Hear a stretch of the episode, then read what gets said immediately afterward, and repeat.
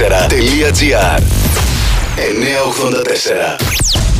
Ο Γιώργος Αχίνης στον 984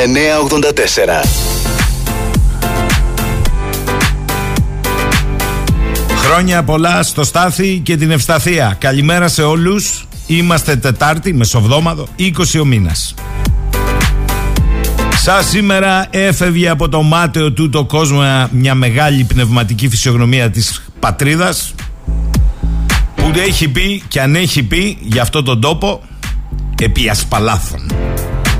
Ο Σεφέρης. Αλλά ο Σεφέρης το έλεγε καθαρά στους αργοναύτες. Τον ξένο και τον εχθρό τον είδαμε στον καθρέφτη. Ο καιρός του fake έχει φτάσει για όλους. Το fake πλέον λειτουργεί αποτρεπτικά κάνοντας να φανεί από μέσα του η αλήθεια. Θέλω να πω η νέα αλήθεια στην οποία καλούμαστε να ζήσουμε όπως εκείνη τότε στο νέο Παρθενώνα. Και να μην μας ξενίζει το ότι συμπεριφερόμαστε σαν σωσίες αντικαθιστώντας τον εαυτό μας στη δημόσια σφαίρα με ένα επιτίδιο κασκαντέρ για τις επικίνδυνες σκηνές αφήνοντας να νομίζουν ότι οι πρωταγωνιστές είμαστε εμείς. Την εκπροσώπηση του αληθινού από το fake το ίδιο το πολιτικό σύστημα την ευνοεί. Και έτσι σήμερα έχουμε παζάρι στη φωλιά του Λύκου. Η συνάντηση Μητσοτάκη με το Σουλτάνο γίνεται στο σπίτι της Τουρκίας. Σπιτάκι δεν το λες, ουρανοξύστης είναι, στη Νέα Υόρκη. Και όχι μόνο αυτό. Γίνεται με γκολ από τα ποδητήρια, διότι ο Ερντογάν στο παραένα ζήτησε στη Γενική Συνέλευση του ΟΗΕ να αναγνωριστούν τα κατεχόμενα ως πλήρως χωριστό κράτος μέλος του Οργανισμού Ηνωμένων Εθνών. Αλλά εμείς θα πάμε στο σπίτι της Τουρκίας για κουβέντα. Άλλωστε η Κύπρος κοίται μακράν κατά κάποιους και κατά κάποιους άλλους σαν τον καθηγητή Ροζάκη. Η Κύπρος είναι ένα βαρύδι να απενοχοποιηθούμε από το 74 και μετά όταν να κάνουμε κάναμε για αυτούς. Αυτά λέει ο κύριος καθηγητής και άλλο ότι υφυπουργός εξωτερικών. Εννοεί φυσικά ότι κάναμε και ένα πραξικόπημα στην Κύπρο και τα κάναμε γης μαδιά. Και χθες είχαμε ραντεβού μεταξύ του Έλληνα υπέξ και του Τούρκου υπέξ το οποίο δεν είχε ανακοινωθεί αλλά αφού οι Τούρκοι κατά την προσφυλή τακτική το διέρευσαν αναγκάστηκε και το Ελληνικό Υπουργείο Εξωτερικών τόσο καλά να βγάλει επίσημη ανακοίνωση για μια συνάντηση που δεν ήταν προγραμματισμένη που έγινε, τη διέρευσαν οι Τούρκοι και εμείς την επιβεβαίωσαμε. Καλά πάμε γενικώς και να μην στεναχωριέται κανείς. Κατά τα άλλα, διάγουμε μέρες, 15μέρο, 20μέρο μαζί με τις πλημμύρες, με τις Λιβύης, με τα πολιτικά, τα κόμματα που αλλάζουν προέδρους κτλ. Διάγουμε μία γελιοποίηση του δημόσιου βίου με κινητά σε στυλ Μαυρογιαλούρου Δέστε τι έχει γίνει από την άλλη πλευρά του λόγου στην εξωματική αντιπολίτευση μέχρι και την αναζήτηση πεθερά του αυριανού Προέδρου στις Ηνωμένες Πολιτείες. Στο Palm Beach είχαμε. Και εμφανίστηκε και μία fake, γι' αυτό σας είπα είναι όλα fake, θεία που έλεγε ότι είναι γιαγιά από πεθερό, συμπέθερο με προπάπου. Πια βγω και κούρευτο. Αλλά και η ερευνητική δημοσιογραφία δεν σταματά πουθενά, παιδιά. Τι σερβιραν στον Κασελάκη; Τι άλλο κάνει μαζί με το σύντροφό του Όχι κομμουνιστικό, όχι με αυτή την έννοια; Και τι γίνεται μέχρι και με τα παιδικά χρόνια που είχε δωμάτιο περιγραφής πρωθυπουργού; Καλά πάμε γενικώς. Αυτά από την άλλη πλευρά του λόφου από την από εδώ πλευρά του λόφου είπαμε έχουμε το ραντεβού πρωθυπουργού με πρόεδρο της Νέας Δημοκρατίας να συναντιέται με τον πρόεδρο και πρόεδρο της μητέρας πατρίδας Τουρκίας, τον Ερντογάν. Και την ίδια ώρα να καταλαβαίνουμε ότι Τζάμπα και Βερεσέ σκοτώθηκαν οι Έλληνες που κακώς κάκιστα στάλθηκαν στη Λιβύη από τον παρακολουθούμενο αλλά μη παρετηθέντα από ευθυξία αρχιστράτηγο Φλόρο Πήγαμε για ολίγη φιγουρά αφετέρου να κάνουμε και τους αγκαριομάχους των Αμερικανών Σκοτώθηκαν οι δικοί μας και οι ανευθυνοϊπέθυνοι προσπαθούν να μας πουλήσουν το παραμύθι ότι αν γινόταν θα το ξανακάναμε με τον ίδιο τρόπο.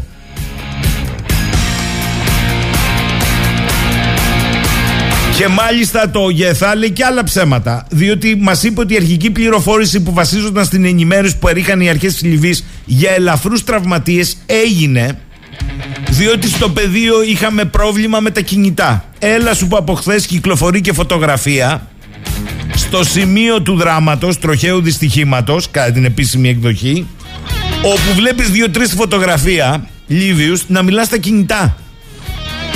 Μόνο για μας ήταν διακομμένα.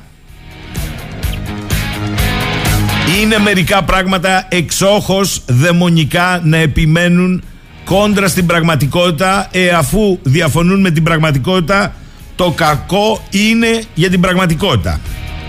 Εν τω μεταξύ έχουμε και τις φωτογραφίες από εκεί που το ΓΕΘΑ ανεβάζει με πίξελ. Δηλαδή θολώνει κρίσιμα σημεία που για τους δικούς του λόγους δεν θέλει να φανεί. Blur λέγεται στην τηλεόραση. Πίξελ εν πάση περιπτώσει φωτογραφίες. Και πίξελ γιατί δεν πρέπει να φανούν και τα πρόσωπα των καταδρομών. Ωραία για λόγους προστασίας κτλ. Ωραία. Εχθές βλέπω στο Twitter του Κώστα του Πικραμένου όμως μια φωτογραφία που είναι όλο το ειδικό τμήμα αλεξιπτωτιστών τραβηγμένο και χωρίς πίξελ και λέει ο άνθρωπος καλά διαφαθμισμένη πληροφορία τη βγάλατε στο διαδίκτυο φόρα παρτίδα και έχει βγει από το ίδιο το στράτευμα. Να τα χαίρεστε παιδιά, ωραία πάτε. Δεν χρειάζεται ούτε μύτ, ούτε πράκτορο, ούτε τίποτα. Φόρα παρτίδα είναι όλο το ειδικό τμήμα αλεξιδοτιστών με μια ελληνική σημαία και το μόνο που κρύβει τα πρόσωπά τους είναι τα γυαλιά ηλίου. Ωραία, πάμε.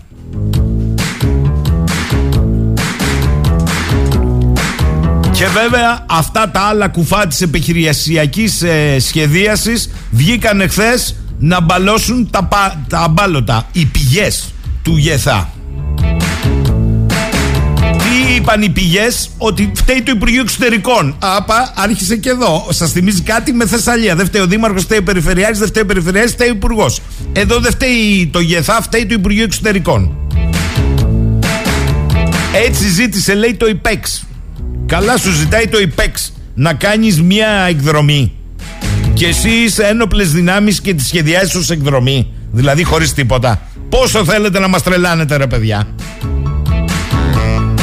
Σε μια χώρα που σπαράσεται από εμφύλιο με 100 αντιμαχόμενους και αναρρύθμιτους πολέμαρχους, φράξιες και οργανώσεις με έντονη παρουσία ιδίως τουρκικών ιδιωτικών στρατιωτικών εταιριών όπως η Σαντάτ ΜΙΤ και πάει λέγοντας αυτή η στρατιωτική του ΓΕΘΑ τους είπε το Υπουργείο Εξωτερικών κάνε μια γρήγορη αποστολή και τη στήσανε έτσι το πόδι. Σοβαρά μιλάμε. Έχουν ευθύνες. Η ηγεσία του στρατεύματος τα αρέσει, δεν τα αρέσει.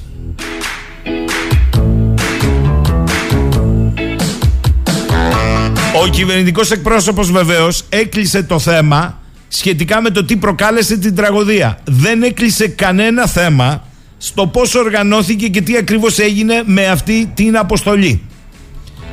Αλλά οι στρατιωτικοί μας λένε ότι εμπιστευτήκαμε την ασφάλεια της ελληνικής αποστολής σε δυνάμεις Λιβύων, γιατί έτσι μας διαβεβαίωσαν διπλωμάτες που υπηρετούν στη Λιβύη.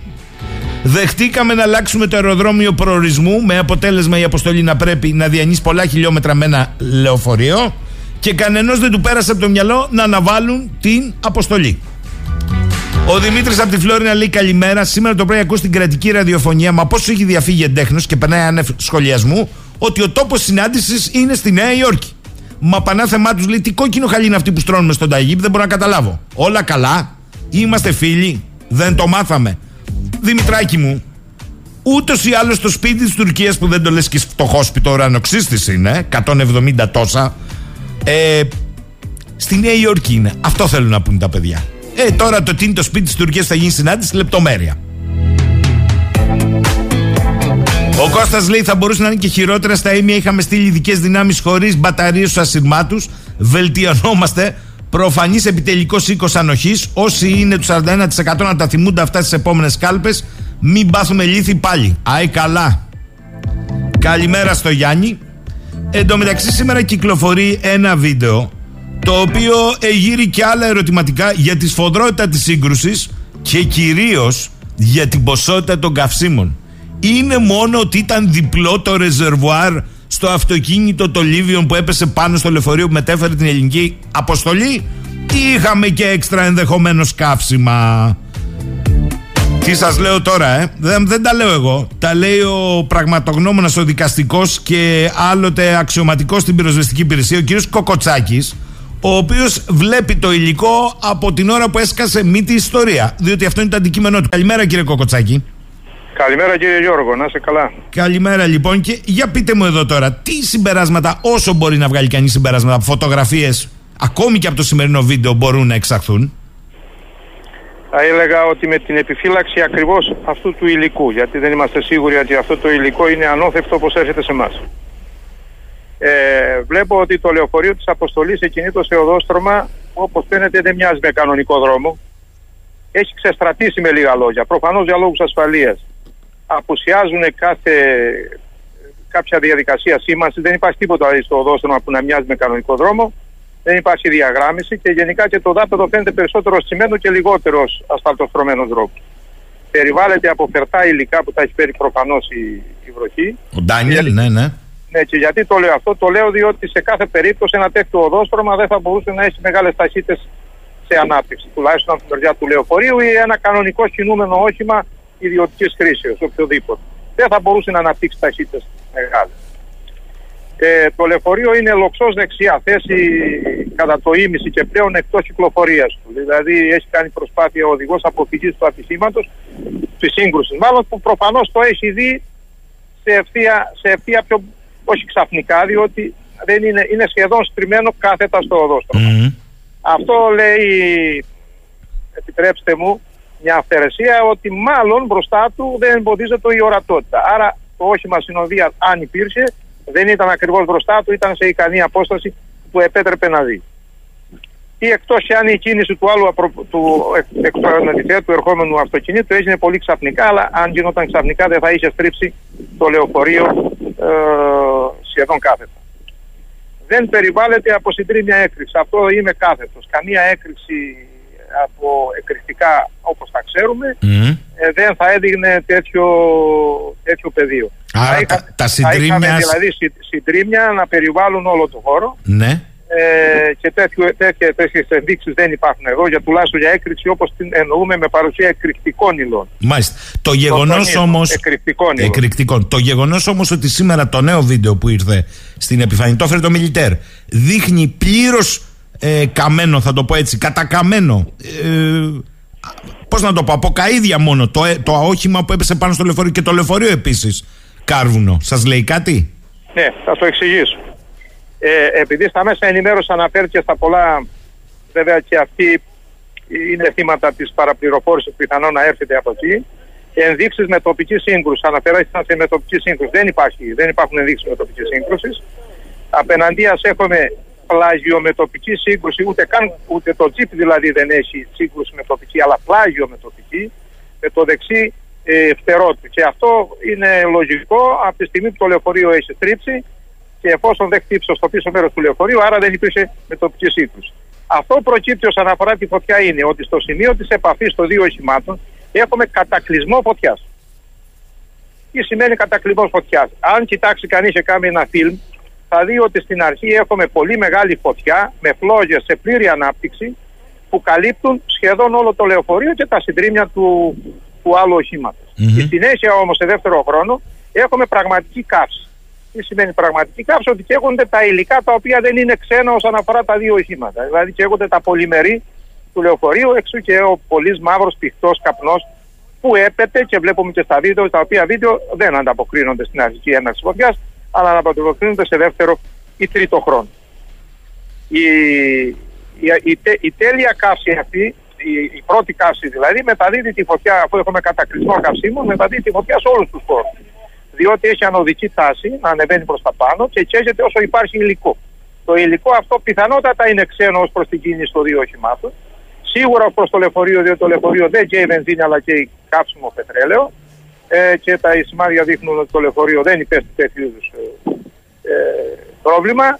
Το ΑΔΕ άλλο όχημα ξέρουμε πολύ καλά ότι τα αντεπόζητα των οχημάτων πλέον ε, βρίσκονται στα, στα, στα πίσω μέρος των αυτοκινήτων και αυτό και είναι και πλαστικά. Δεν είναι πλέον μεταλλικά τα δεπόζιτα. Δεν είναι πλέον μεταλλικά. Και ο λόγος για τον οποίο δεν είναι μεταλλικά είναι ε, ακριβώς γι' αυτό. Για να μην σκάνε σε περίπτωση συγκρούσεων. Είναι υποχρεωτική νομοθεσία με τα ντεπόζιτα να είναι πίσω. Θυμάστε το περιστατικό με, το, ε, με την περίπτωση του ασθενοφόρου, του ασθενοφόρου στο Ηράκλειο που είχε γίνει μια μετασκευή και είχαν βάλει το ντεπόζιτο μπροστά και έγινε αυτό που έγινε με τη σύγκρουση με το ΕΚΑΒ. Αυτά γίνονται μόνο με ανθρώπινη παρέμβαση. Αυτό που μένει να δούμε είναι αν το ΔΙΠ, το οποίο είναι σίγουρο, μετέφερε καύσιμα, και αυτό είναι σίγουρο, αν τα καύσιμα αυτά ήταν για την κίνησή του ήταν μεταφορά και αν βρισκόταν και γιατί βρισκόταν στο εμπρόστευμα του αυτοκινήτου. Και αν η όποια μεταβολή έχει γίνει στα καύσιμα αυτά του αυτοκινήτου ήταν με πρόσθεση κάποιων υλικών τα οποία προσδίδουν τα σημεία κατακλυσμού κα, καυσίμου και φωτιάς που είπα προηγουμένως. Δηλαδή υπάρχουν υλικά τα οποία μπαίνουν ή από την αρχή είναι μέσα, όπως το νήτρο ας πούμε, τα οποία σε περίπτωση σύγκρουσης δίνουν τέτοιου είδους αποτελέσματα. Μισό λεπτό. Να ρωτήσω κάτι. Οι πληροφορίες που υπάρχουν βεβαίως εξ αποστάσεως. Διότι όπως στήθηκε η αποστολή, ήταν μόνο εξ αποστάσεως. Και αν τους πάρουν τηλέφωνο και αν το μάθουν και πάει λέγοντας. Αλλά αυτό είναι το άλλο κομμάτι. Όμως οι πληροφορίες που υπάρχουν είναι ότι και τα δύο τα αυτοκίνητα είναι πετρελοκίνητα. Το ερώτημα το δικό μου είναι, μπορεί το πετρέλαιο όταν πάρει φωτιά, όταν καίγεται, να προκαλέσει τόσο σοβαρή και εκτεταμένη ζημιά που να έχεις 19 ανθρώπους νεκρούς και τραυματίες σε ένα λεωφορείο σε τόσο γρήγορο χρονό; Δεν θέλω να το σκέφτομαι ότι και το τζιπ ήταν με πετρέλαιο κίνησης. Ε, αυτό λένε, ότι ήταν με πετρέλαιο. Θα σας πω μόνο ότι το πετρέλαιο κίνησης ε, αναπλέγεται σε θερμοκρασία 570 βαθμών. Δεν μπορεί να δώσει τέτοιου είδους φαινόμενα, δεν έχει συμβεί ποτέ. Πρέπει να θερμανθεί πρώτα για να αναπλεγεί. Δηλαδή, εδώ έχουμε σύγκρουση ανάπλεξη. Αυτό με πετρέλαιο δεν μπορεί να γίνει. Ξεπερνά τους όρους και της λογικής αλλά και της τέχνης και της επιστήμης. Άρα, Άρα, εάν έχουμε τζιπ που κινείται με πετρέλαιο. Με πετρέλαιο, σας το, λέω, σας το λέω. Και έχουμε αυτό το φαινόμενο, θα πρέπει να ψάξουμε Μάλιστα. άλλα πράγματα. Άλλα πράγματα. Σας το λέω όχι με βεβαιότητα, σας το λέω με βάση τα ανακοινοθέντα της όποιας λιβικής οργάνωσης. Ότι τα δύο οχήματα είναι πετρελαιοκίνητα. Καταρχάς, δεν είναι ένα θέμα, δεν είναι δικό σας θέμα βέβαια. Δεν είναι ένα θέμα. Πάει μια αποστολή, δεν πρέπει να ελέγξει το ίδιο το λεωφορείο που θα τη μεταφέρει, αν είναι τάρταλο, αν είναι μετασκευασμένο, αν πληρεί τους όρους ασφαλείας. Το θεωρώ απίθανο σε μια τέτοια χώρα όπως είναι ρημαγμένη σήμερα να έχει πάρει κάποιος ένα τζιπ. Να το έχει μετασκευάσει, να έχει αλλάξει το τεπό του σε πετρέλαιο, γιατί πρέπει να αλλάξει τον κινητήρα. Ναι, αλλάζει όλα τα πράγματα. Το βλέπω λίγο τραβηγμένο, αλλά το βλέπω και λίγο τραβηγμένο να πάει κάποιος να κάνει αποστολή αυτοκτονίας και να έχει πέντε άτομα μέσα. Για ακούστε εδώ, καταρχάς, ε, εσείς το θεωρείτε, αλλά είναι και χώρα της πατέντας σε αυτά τα τέσσερα super wow επί τέσσερα και τα λοιπά οχήματα και τζιπάκια είναι όλα μετασκευέ. Μου λέει εδώ καπετάν Αναστάσης. Καλημέρα, λέει κύριε Κοκοτσάκη. Το λεωφορείο που κατέληξε σε φορείο από τις φωτογραφίες έχει καταστραφεί τελείως και είναι κατάμαυρο από τη φωτιά. Κάρβουνο είναι. Θυμίζει Marvel Studio καταστάσεις, αλλά εδώ μιλάμε για πραγματικούς ανθρώπους. Αν δεν έγινε έκρηξη κάτι άλλο και επειδή σε τρακαρίσματα η φωτιά δεν είναι σύνηθες, τότε σε τι είδους χάρβαλο βάλαν τους δικούς μας στρατιώτες; Το έλεγξαν, τους έστειλαν πρόβατα για σφαγή, τι κουβαλούσε παράνομα το λεωφορείο ή το τζιπ; Είμαι στα δεξαμενόπλια λέει και τέτοιες εκρήξεις για να γίνουν τρομερά δύσκολο και πρέπει να γίνουν τρομερά λάθη και παραλήψεις. Και ο άλλος φίλος, ο Δημήτρης, λέει: Καλημέρα κύριε Κοκοτσάκη, είμαι οδηγός μεταφοράς επικίνδυνων υλικών.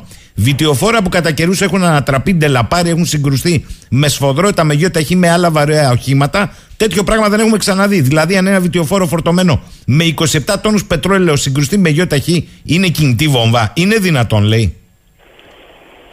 Σωστές είναι οι παρατηρήσεις των ε, φίλων ακροατών. Ε, φυσικά, στην καριέρα μου ε, τέτοια είδους περιστατικά έχω δει ελάχιστα και αυτά πάντα υπήρχε ε, έξωθεν παρέμβαση. Mm. Δηλαδή, ήταν κάτι άλλο εκτός από το συμβατική κίνηση των οχημάτων. Ε, εδώ ξαναλέω, υπήρξε κατακλυσμός φωτιάς. Κανείς δεν μπορεί να το αμφισβητήσει αυτό. Το ότι κάει και ολοσχερό στο λεωφορείο είναι απόδειξη ότι δεν έγινε καμία απόπειρα κατάσταση. Αυτό είναι αλήθεια ότι δεν έγινε, δεν πήγε καν τη υπηρεσία. Αφέθηκαν να καίγονται μέχρι που κάηκαν ολοσχερό. Ε, το ερώτημα μας είναι τι προκάλεσε, τι, ήταν αυτό το υλικό, γιατί σίγουρα είναι κάψιμο υλικό βενζίνη ή πλέον βενζίνης, δηλαδή πιο κάψιμο από το κάψιμο. Δεν πάμε προς τα πίσω σε κατηγορία κλάσματος καψίμου, δηλαδή να πάμε προς τα πετρελαιοειδή, αλλά πάμε προς τη βενζίνη και άνω. Τα υλικά τα οποία μετέφερε προφανώς το τζιπ και τα οποία συμμετείχαν στη σύγκρουση. Επιμένω σε αυτό. Το ότι υλικό είχε το τσίπ μαζί του συμμετείχε στη σύγκρουση. Δηλαδή ήταν παρόν. Άρα Δεν μπορεί έπαιζε. να είχε πα- παράνομα ή νόμιμα, δεν ξέρουμε, ε, καύσιμα, βενζίνη, φορτωμένη. Λέω.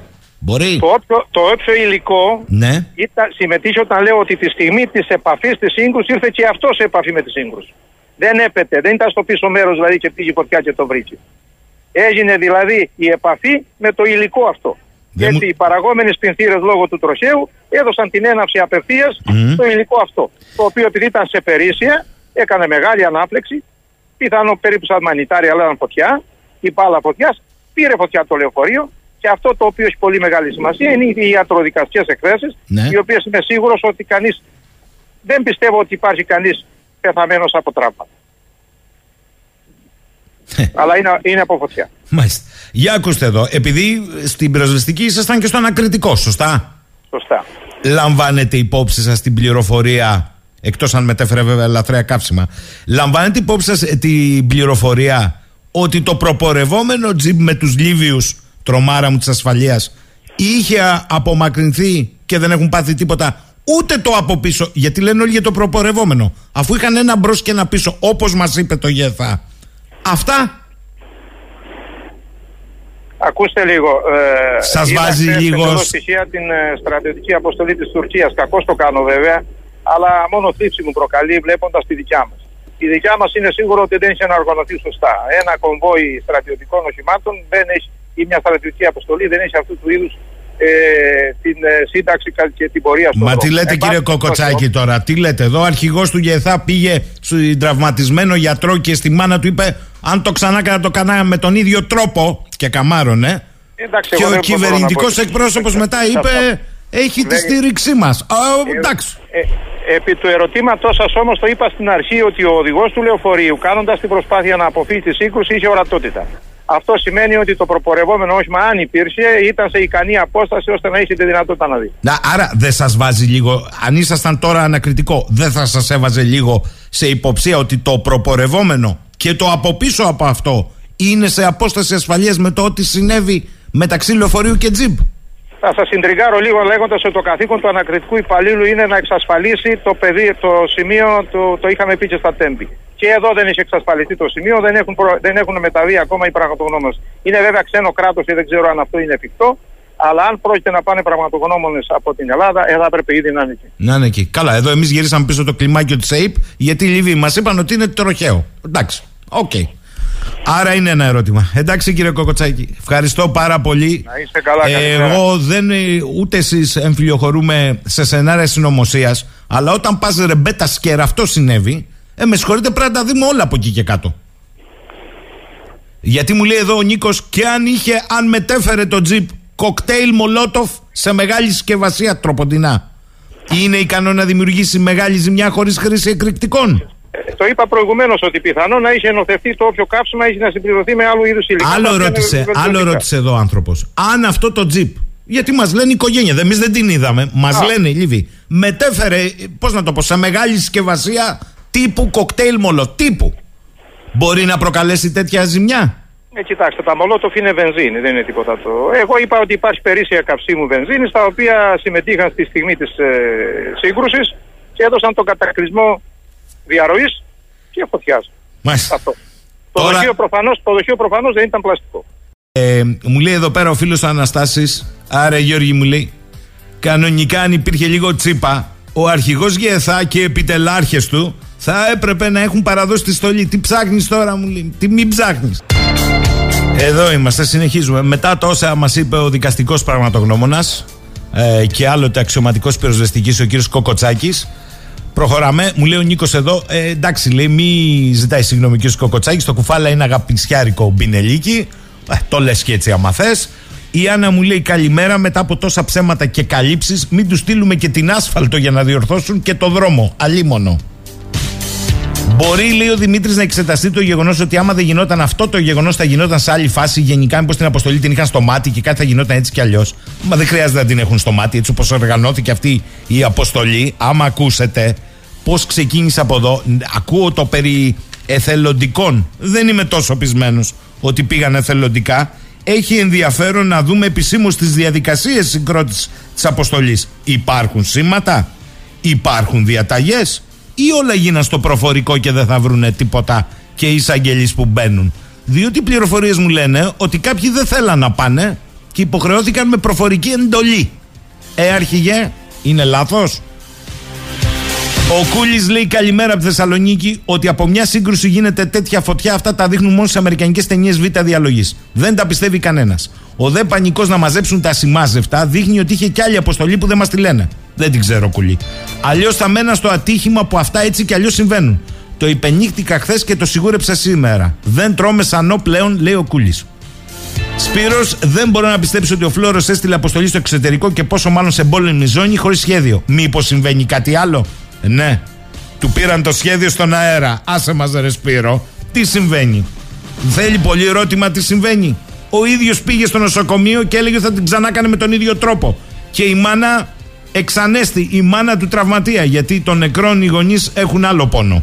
Πάω τώρα στον αντιστράτηγο εναποστρατεία και εκτελεστικό διευθυντή του παρατηρητηρίου Ευρωμεσογειακής Ασφάλειας και Συνεργασίας, τον εξαιρετικό κύριο ε, Λουκόπουλο που παρακολουθώ και του ιδίου της αναρτήσεις δυστυχώς αντί δεν ξέρεις να γελάσεις να πικραθείς δεν ξέρεις τι, τι να πεις. Καλημέρα κύριε Λουκόπουλε Καλημέρα σας κύριε Σαχίνη, καλημέρα και στην Κρήτη. Πριν από αυτό καθ' αυτό το γεγονός για το οποίο ζήτησα και τη δική σας συμβολή σήμερα, θέλω να σας ρωτήσω γιατί κάνετε και γεωπολιτικές αναλύσεις. Σήμερα 6 ώρα Ελλάδος, στο σπίτι της Τουρκίας, που δεν είναι σπίτι, είναι ουρανοξυστάρα, ε, συναντάται ο Τούρκος πρόεδρος με τον Έλληνα πρωθυπουργό στο, στη Νέα Υόρκη λέει η δημόσια τηλεόραση αλλά το παρασύνθημα είναι στο σπίτι της Τουρκίας και αυτό έχει μία σημειολογική αξία αλλά η δεύτερη αξία είναι συναντώνται υπό το κράτος της δήλωσης χθες στη Γενική Συνέλευση του ΟΗΕ του κυρίου Ερντογάν ότι καλό τον ΟΗΕ και τα μέλη του, όλες τις χώρες δηλαδή, εδώ και τώρα να αναγνωρίσουν επιτέλους την τουρκική δημοκρατία της Βορείου Κύπρου. Δύο χωριστά κράτη, τελειώσαμε με το Κυπριακό. Και επιπλέον, ε, σας παρακαλώ να επισημάνω, όχι μόνο αυτό, αλλά και την επισήμανση του πρώην Αντιπροέδρου της τουρκικής ε, Δημοκρατίας, ε, του Φουά Τακτάη και Προέδρου της Επιτροπής Εξωτερικών Υποθέσεων στην ε, τουρκική Εθνοσυνέλευση, που επανέφερε και επανεβεβαίωσε το κάζος Μπέλη μία ημέρα πριν ε, τη συνάντηση των δύο ηγετών. Τα βάζω και τα δύο αυτά. Το ένα λοιπόν, πολύ σωστά το θέτετε. Θέτε και τρίτο, μισό λεπτό, υπάρχει και τρίτο. Χθες εκτός, προ, εκτός προγράμματος, εκτός. Έχει σημασία αυτό. Λέτε για τη συνάντηση; Ναι, Φιντάν Γεραπετρίτης, το είπαν τα τουρκικά μέσα και μετά έβγαλε ανακοίνωση και το Ελληνικό Υπουργείο Εξωτερικών. Ναι, αυτή είναι η ναι, σειρά ναι. η σωστή. Α, αυτή είναι η συνάντηση. Βέβαια, καλύφθηκε αυτό, οφείλουμε να πούμε, ότι ήταν μία ε, συνάντηση συντονισμού και προετοιμασίας της σημερινής συνάντησης. Στο σπίτι της Τουρκίας, μάλιστα. Α, αυτά είναι πάντα. Στον ουρανοξύστη θα λέμε. Δεν είναι στο σπίτι, δεν είναι κάτι. Ε, και ε, είναι εμβληματική η, η χρησιμοποίηση του όρου εκεί και του ουρανοξύστη όπου θα πάει και ο Έλληνας Πρωθυπουργός είναι εμβληματική για να η, υποδηλώσει την ισχύ και το μεγαλείο της Τουρκίας. Κατά, κατά αυτούς, Αυτό είναι το ένα θέμα. Τώρα που λέτε εσείς, δύο πράγματα. Εγώ ε, βάζω πρώτα απ' όλα το Κυπριακό.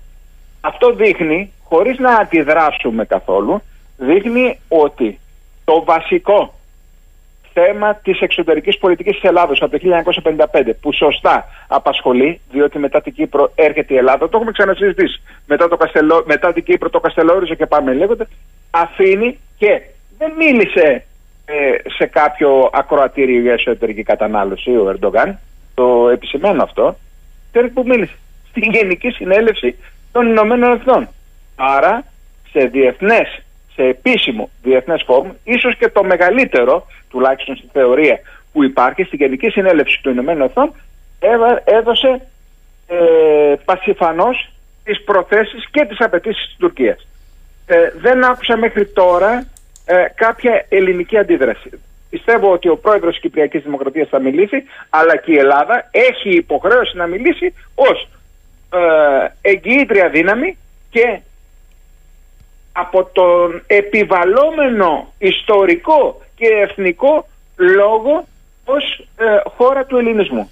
Και από εκεί και πέρα τονίζω και το δεύτερο, ο Φουά Τοκτάι δεν είναι οποιοδήποτε, ενώπιον λοιπόν ε, του τουρκικού κοινοβουλίου ξαναέφερε στο προσκήνιο ε, τα, το κάζους μπέλη, δηλαδή ότι αποτελεί αιτία πολέμου η επέκταση των χωρικών υδάτων στα 12 μίλια. Βέβαια, ο Τσαβούσογλου και κάποιοι άλλοι έχουν πει οποιαδήποτε επέκταση και μάλιστα ενώ μιλάγανε για το Αιγαίο, τώρα μιλάνε και για την Κρήτη. Τα κρατάω αυτά διότι ε, υπάρχει το αφήγημα της επανεκκίνησης και της νέας αρχής ε, στις ελληνοτουρκικές σχέσεις. Από το βράδυ να δείτε τι έχει να γίνει, ότι μπαίνουμε σε α... δρόμους και τα λοιπά, ναι. συνεννόησης. Ναι. Πώς θα μπούμε κύριε Σαχίνη και αγαπητοί φίλοι που μας ακούτε σε μια νέα αρχή; Ή θα επανεκκίνησουμε. Βέβαια η επανεκκίνηση έχει γίνει με ε, ζεϊμπέκικα, με κουμπαριές, με, τα, με τους περιπάτους του κυρίου Κοτζιά στην, ε, στην Κρήτη με τον ε, Τσαβούσογλου στα φαράκια και πάει λέγοντας. Αλλά πώς θα γίνει, αυτή τη στιγμή υπάρχει Κάζους Μπέλη και τουρκολιβικό μνημόνιο. Ναι. Το θέτω λοιπόν ως προβληματισμό στο ακροατήριό μας. Ε, τι πώς θα γίνει; Εδώ είπε ο κύριος ε, Ροζάκης πάλι χθες με άρθρο του ότι ε, τελειώνεται με την Κύπρο. Μην, μην έχουμε ε, ίχνη ταμπού. Ό,τι ήταν να κάνουμε, κάναμε. Τελειώσαμε. Ο, ο κύριος Ροζάκης είναι γνωστός. Είναι ο κύριος Ροζάκης. Το κακό με τον κύριο Ροζάκη είναι ότι υπάρχουν φήμες ότι ε, επηρεάζει και είναι στους ε, ε, συμβούλους ε, του κυρίου Γεραπετρίτη. Κύριε Λουκόπουλε, θέλω να μου πείτε και σημειολογικά για να κλείσω αυτό το κεφάλαιο. Πας σε μια επανέναρξη συνομιλιών αναβαθμισμένα, γιατί έχουμε πια πολιτικό διάλογο, δηλαδή πολιτική διαπραγμάτευση, γιατί παίζουμε τις λέξεις. Ε, πολιτικό... Συγγνώμη, ο πολιτικός διάλογος είναι με άλλα λόγια διαπραγμάτευση. Ονομάστηκε πολιτικός διάλογος για να μην ερεθίζει τα αυτιά μας. Μάλιστα. Λοιπόν, και όλα αυτά σημειολογικά δεν πας σε ένα χώρο ενός πολυτελούς ξενοδοχείου, θέλετε να σας πω, ενός πολυτελούς γραφείου το ΙΕ, παραπάς στον ουρανοξύστη της Τουρκίας. Δεν δίνεις την εντύπωση σε ένα τρίτο που παρατηρεί. Ρωτώ το πιο απλό, δεν πω κάτι άλλο. Ότι κοίτα ρε παιδί μου, η Τουρκία το πολεμάει, το μάχεται να κάνει διάλογο με ειρήνη, με καταλλαγή και τους φιλοξενεί κιόλας. Αυτό δεν περνάει ως μήνυμα. Αυτό ακριβώς περνάει ως μήνυμα και το κυριότερο ως μήνυμα που περνάει δείχνει, δείχνει ότι το, στο, καλεί τον Πρωθυπουργό Εντάξει, επισήμως δεν είναι τουρκικό έδαφος, έτσι, διότι δεν είναι διπλωματική αποστολή για να χαρακτηριστεί. Αλλά τι λέτε, ένα κομμάτι της Τουρκίας. Τι λέτε, κύριε Λουκόπουλε, δεν είναι διπλωματική αποστολή; Είναι η έδρα επιπλέον εκεί των γραφείων της Τουρκίας στον ΟΗΕ. Εκεί είναι η έδρα. Ε, εκεί, σε όπου, όπου είναι η έδρα, μπορεί να μην είναι όμως όλο το κομμάτι, αλλά εν πάση περιπτώσει ε, εγώ το θέτω γιατί είναι εκεί. Ε, θα μπορούσε όμως, όχι θα μπορούσε, επιβαλόταν όπως έχει γίνει και άλλε φορές, ε, η συνάντηση να γίνει σε γραφεία. Υπάρχουν γραφεία στον Οργανισμό Ηνωμένων Εθνών. Για να μην μιλήσουμε. Βέβαια, ε, θα πάω πιο πέρα και θα πω. Αυτή τη στιγμή, εάν δεν ανακοινωθεί, γιατί μπορεί να ανακοινωθεί και κάτι. Υπάρχει και αυτή η φήμη, έτσι. Μπορεί να ανακοινωθεί και κάτι. Συγγνώμη να σας πω κάτι. Να σας πω, συγγνώμη να σας πω κάτι. Να σας πω ναι, κάτι. Ναι. Με ενημερώνει τώρα ότι εκεί, σε αυτό το ουρανοξύστη, είναι γνησίως τουρκικό έδαφος. Είναι η έδρα του Γενικού Προξενιού.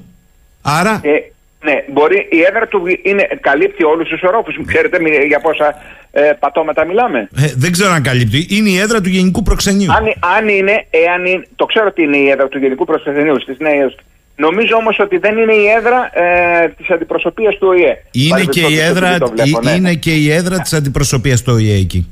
Της Τουρκίας. Άρα είναι τουρκικό έδαφος. Άρα, άρα, άρα, το έχει βάλει. Ανακαλώ σε αυτό το θέμα όσον αφορά το τουρκικό έδαφος. Ναι, εντάξει, όχι, το λέμε. Όμως και σε κάτι, αυτό το κάνει χειρότερο, έτσι. Ασφαλώς. αυτό το κάνει χειρότερο. Εδώ όμως, πέρα από αυτό το θέμα, φαίνεται λοιπόν ότι εμείς, δεν ξέρω για ποιο λόγο, εμείς επιζητούμε πολύ περισσότερο τον διάλογο και τα ήσυχα νερά. Οπότε ξέρετε τι, τι έχει γίνει τώρα. Μετά την εξαναγκαστική πολιτική της τριετίας, δηλαδή την κορύφωση, πάντα είχε εξαναγκαστική πολιτική η Τουρκία απέναντι στην Ελλάδα και δεν πρέπει να το ξεχνάμε. Την κορύφωση, θυμάστε που λέγαμε για την τελευταία πίστα ή την προτελευταία. Πάντα λέγαμε για την προτελευταία πίστα της εξαναγκαστικής πολιτικής. Αυτή τη στιγμή προσπαθεί να δρέψει και ο οποιοδήποτε πολιτικός διάλογος, διαπραγμάτευσης, συνομιλίες, mm. όπω θέλετε πέστε το, γίνεται με συνθήκες ευνοϊκές προς την Τουρκία. Αρέσει δεν αρέσει, αυτό είναι. Από εκεί και πέρα, μπορεί κάπως να με καθησυχάζει αυτό που είπε στη Γενική Συνέλευση, αυτό που είπε ο κύριος ε, Μητσοτάκης ότι εμείς θα συζητήσουμε μόνο το ένα θέμα αλλά υπάρχουν οι τέσσερις, υπάρχουν οι άλλοι που συνεχίζουν να μιλούν για ανοιχτά ζητήματα και διαφορές στο πληθυντικό. Αυτό είναι το οποίο με ανησυχεί. Σαφές, σαφές. Ε, μου λέει ο κύριος Πικραμένος ε, από τη Μασαλία που μας ακούει, καλημέρα. Να σας διευκρινίσω λέει ότι στον ουρανοξύστη αυτό είναι το γενικό προξενείο της Τουρκίας, η μόνιμη αντιπροσωπεία της στον Οργανισμό Ηνωμένων Εθνών και η ΜΙΤ. Εκεί πάμε. Για να ξέρουμε πού πάμε. Και εμπορικό κέντρο. Έχει και εμπορικό κέντρο. Ε, ναι, ε, ε, ευχαριστούμε γι' αυτό. Ναι, ε, ήξερα για το προξενείο, δεν ήξερα αυτό. Καλά κάνει ο φίλος μας ο κ. Πικραμένος και το λέει πραγματικά και, το και ευχαριστούμε. Και όπως λέτε, το κάνει ακόμα χειρότερο. χειρότερο. Η ΜΙΤ όμως, επειδή είπε για τη ΜΙΤ, και ξέρετε και λίγο και την ενασχόλησή μου, η ΜΙΤ βρίσκεται παντού. Ε, καλά, εντάξει. αυτό το καταλάβαμε. Βρίσκεται παντού είναι ένας τεράστιος οργανισμός ο οποίος εξυπηρετεί την πολιτική ασφαλείας της Τουρκίας, την υποστηρίζει με τα παραπάνω και περάσαμε από τον κύριο Φιντάν που είναι τώρα υπουργός Εξωτερικών ε, στον κύριο Ιμπραήμ Καλίν και ξέρετε ε, αυτό συνεχίζει. Όπως υπάρχουν και στην Ελλάδα και εδώ και εκεί. Και εκεί. Αλλά όντως, όντως σε χώρες ισχυρού ενδιαφέροντος βεβαίως υπάρχει και οι και καλυμμένοι και οι εμφανείς πράκτορες. Μάλιστα. Είναι η, η, η meet by, by, United States εκεί. για, ε, για να καταλαβαίνω. Ναι. Και βάλτε, μου λέει εδώ πέρα ο φίλος ο Δημήτρης, ε, λέει εντάξει, λέει, το καταλάβαμε τη σημειολογία. Βάλτε λέει ότι έχει εδώ απ' έξω λέει 10 τετραγωνικά μια σημαία να μπαίνεις εκεί, φτάνει. Λοιπόν, να κλείσουμε αυτό το κεφάλαιο ως εξής. Μου λέει εδώ πέρα ο φίλος ο Δημήτρης, καλημέρα στον εξαιρετικό κύριο Λουκόπουλο. Από το 1995 μέχρι και σήμερα η χώρα μας παρόλο που δεν, αρκεί το δικαίω, δεν ασκεί το δικαίωμά της στην επέκταση χωρικής θάλασσας, έχει προσφύγει και ασκήσει όλα τα ένδικα μέσα που της παρέχει το διεθνές δίκαιο για την καταδίκη της Τουρκίας για την απειλή πολέμου. Είναι κάτι λογικό και απαραίτητο θα έπρεπε να έχει πράξει μια χώρα που απειλείται. Εμείς όμως δεν κάνουμε καν αυτό, λέει.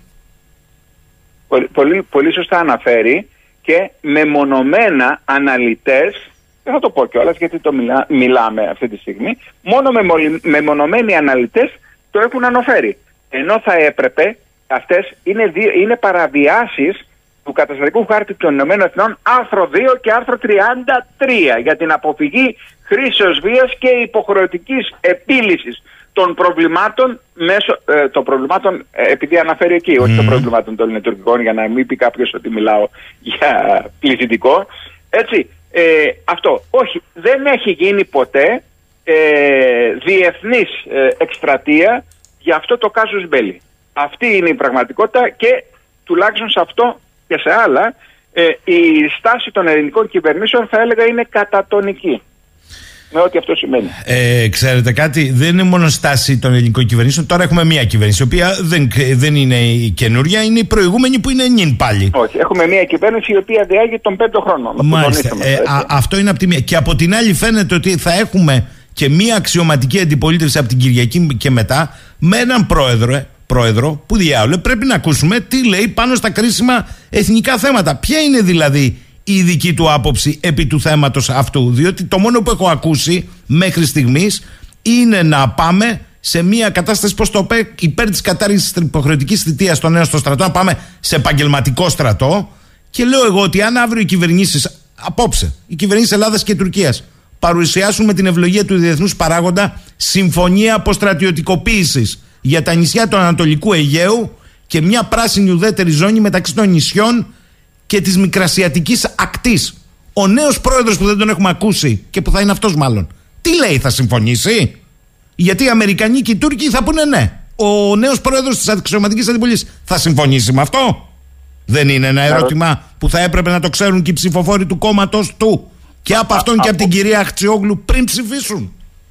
Απολύτως αυτό. Βέβαια η κυρία Αχτσιόγλου ε, υπέβαλε χθες αυτό το ερώτημα, τη στάση του κυρίου Κασελάκη. Τώρα πήγαμε αλλού, είδατε. Όχι, όχι, είναι όλα, δεν πήγαμε αλλού. Ε, έχει άμεση επίδραση, διότι η εξωματική αντιπολίτευση είναι θεσμικός παράγον της δημοκρατίας ε, να το ξεκαθαρίσουμε αυτό και πρέπει να το γνωρίζουμε. Παρ' όλα αυτά όμως, ούτε την κυρία Χτσόγλου έχουμε ακούσει. Έτσι. Τι, τι, τι, τι, τι, πώς τοποθετείτε πάνω σε αυτό. Καλά, αυτοί δεν θέλουν να πούνε. καλό θα ήταν κύριε Λουκόπουλε, να ρωτήσουν. μάλιστα, αυτοί δεν θέλουν να πούνε. Οι ψηφοφόροι Ναι, που ναι. πήγαν κατά χιλιάδες δεν θα έπρεπε. Γιατί Βεβαίως. ο- όλοι οι πατριώτες είναι σε αυτή τη χώρα. Δεν θα έπρεπε να τους το θέσουν. Είναι της επικαιρότητας. Για ελάτε Α, εδώ και οι αν- δύο αρχηγοί υποψήφοι. Ανεπιφύλακτα. Ανεπιφύλακτα. Αυτό λέω. Αλλά το θέμα είναι να, μήπως πρέπει να ρωτήσουμε τον κύριο Αποστολάκη. ο οποίος καλά, ο είναι καθένας αποδίπλα στον κύριο ο ένας Αποστολάκη. ασχολείται με τα SMS, ο άλλος με το TikTok, ποιος εμφανίζεται σε ποια εκπομπή. Καλό είναι αυτό, αλλά με συγχωρείτε πάρα πολύ, στα κρίσιμα ζητήματα πρέπει να απαντούν. Και εκεί κρίνονται και να- όλοι. Να κάνω μια. Ε, να τοποθετηθώ δια ερωτήσεως μου επιτρέπετε; Βεβαίως. Η ερώτησή μου είναι γιατί στην προεκλογική περίοδο κανείς δεν αναφέρθηκε ούτε το κυβερνών κόμμα, Α, καλά. ούτε η αντιπολίτευση πάνω σε αυτό και η, ούτε τουλάχιστον στις προγραμματικές δηλώσεις ο κύριος Μητσοτάκης δεν μας είπε πώς βλέπει ε, την ε, επανακίνηση, το βάζω εντός εισαγωγικών, των ενωτουρικών σχέσεων ή περισχετικοποίησης ε, της κυριαρχίας και κάποια άλλα που είχε πει σε κάποια συνέντευξη στο Sky. Ε, να σας πω εγώ την απάντηση. New York, New York. Λοιπόν, πάμε στη Λιβύη τώρα. Άλλο εδώ τώρα. Ε, μου λέει εδώ κάποιος, έχει τον κύριο Λουκόπουλο, ε.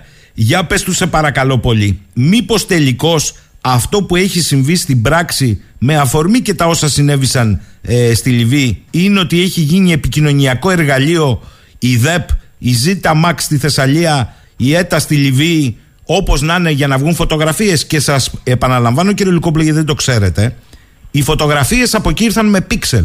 Γιατί έπρεπε να καλυφθούν τα πρόσωπα ιδίως των ανδρών των ειδικών δυνάμεων. Και εδώ ο κύριος Πικραμένος χθες έβγαλε στο Twitter φωτογραφία του ΓΕΘΑ χωρίς πίξελ όλη τη δύναμη της ΕΤΑ.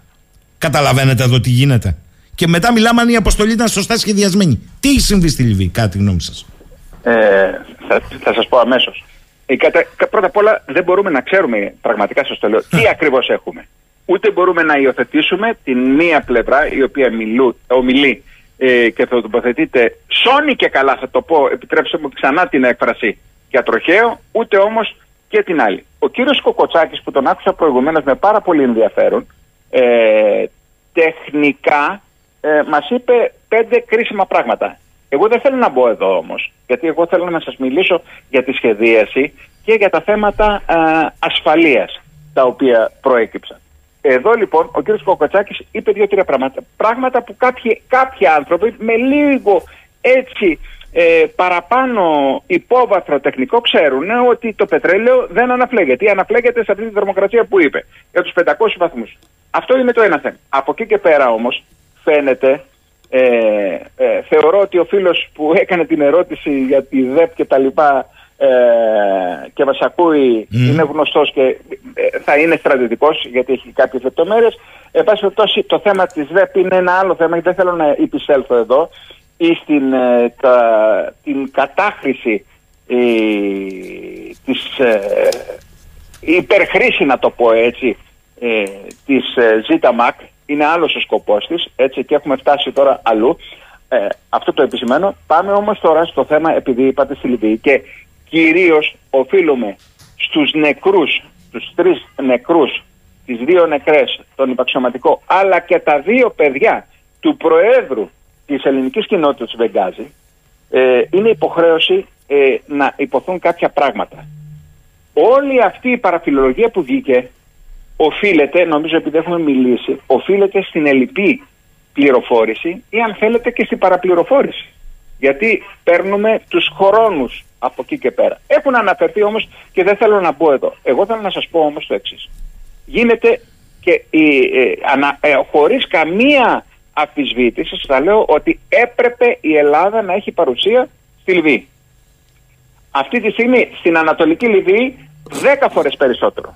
Σε μια χώρα η οποία έχει μία, σε μια χώρα, σε μια περιοχή η οποία έχει τελείως, αυτά όμως δεν υπόθηκαν να, να ξέρετε, μια τελείως διαφορετική διοίκηση η οποία ναι μεν μπορεί να είναι εχθρική προς την ε, Τουρκία αλλά δεν σημαίνει ότι είναι και φιλική προς την Ελλάδα. Ιδιαίτερα ε, όταν αρκετοί από αυτούς που πνίγηκαν στο ναυάγιο στην Πύλο, προσέξτε, σας λέω εγώ τώρα, ε, προέρχονταν και από αυτή την περιοχή.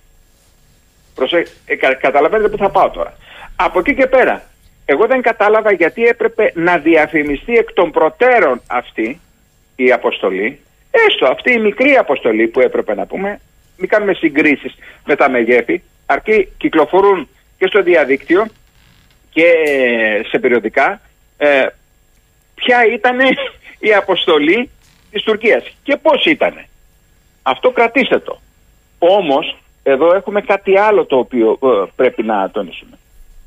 Για τα μέτρα ασφαλείας. Όταν στέλνουμε μία αποστολή η οποία είναι στρατιωτική έστω και ανθρωπιστικού χαρακτήρα, ανθρωπιστική αλλά τελικά βγαίνουν φωτογραφίες με στολές και, και αρχίζει και δηλώνει κάποιο άλλο.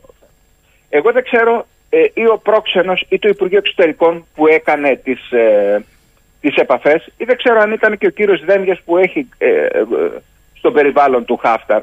Ε, πώς οργανώθηκε αυτή η αποστολή και γιατί τα μέλη της ασφάλειας δεν βρισκόντουσαν γιατί μετά μας το έπανε στα τζιπάκια της ασφάλειας αν, εγώ θα το και το εξής, αν υπήρχαν τελικά τέτοια έτσι ναι, είναι και αυτό. Είναι, καταδήλωση. που είναι καταδήλωση, έχετε δίκιο. Είναι καταδήλωση ότι υπήρχαν. Δεν το ξέρουμε. Ναι, ναι. αυτό δεν το ξέρουμε, έτσι. Σωστά. Ε, Σωστά. Και το κυριότερο είναι αυτό το οποίο κάνουμε τώρα, όχι βέβαια, επειδή ξέρετε χρόνια τώρα, ε, Κύριε Λουκόπουλε, με τη Λιβύη και με πρωτογενείς Βεβαίως. Εγώ θέλω να είμαι. Ακούστε, θέλω να είμαι πολύ σήμερα γιατί δεν αντέχω και την κοροϊδία και την κοροϊδία στους συγγενείς των θυμάτων. Δηλαδή, λες σε μια μάνα θα τα ξανά έκανα έτσι; Αυτή είναι η απάντησή σου. Αντί να πεις, ε, ακόμη και δεν το πιστεύεις, ένα συγγνώμη.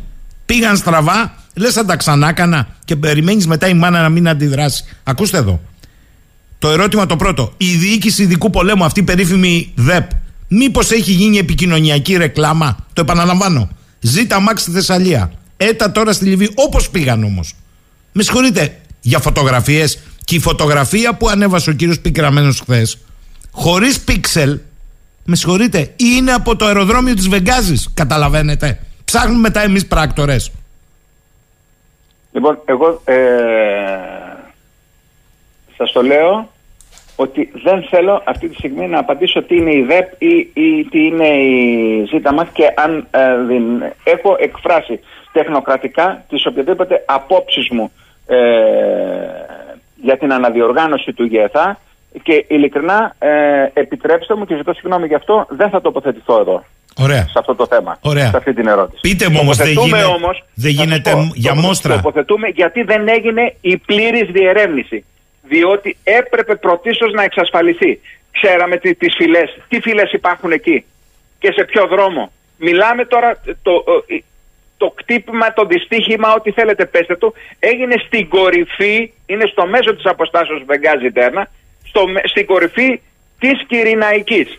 Τώρα, γιατί πήγανε με αεροπλάνο, πώς πήγανε, γιατί δεν πήγανε εκεί, αυτό είναι ένα άλλο θέμα. Αλλά, εν πάση περιπτώσει, εδώ είναι σημαντικά θέματα ασφαλείας. Και όπως έγραψε κάποιος σε κάποιο περιοδικό, δείχνει όλη αυτή η ιστορία ότι πήγαμε για μια τουριστική αποστολή και όχι για μια αποστολή όπως θα έπρεπε, στρατιωτικής φύσεως, αλλά ανθρωπιστικού χαρακτήρα. Αυτή τη στιγμή είχαμε στείλει ανθρώπους με στολή.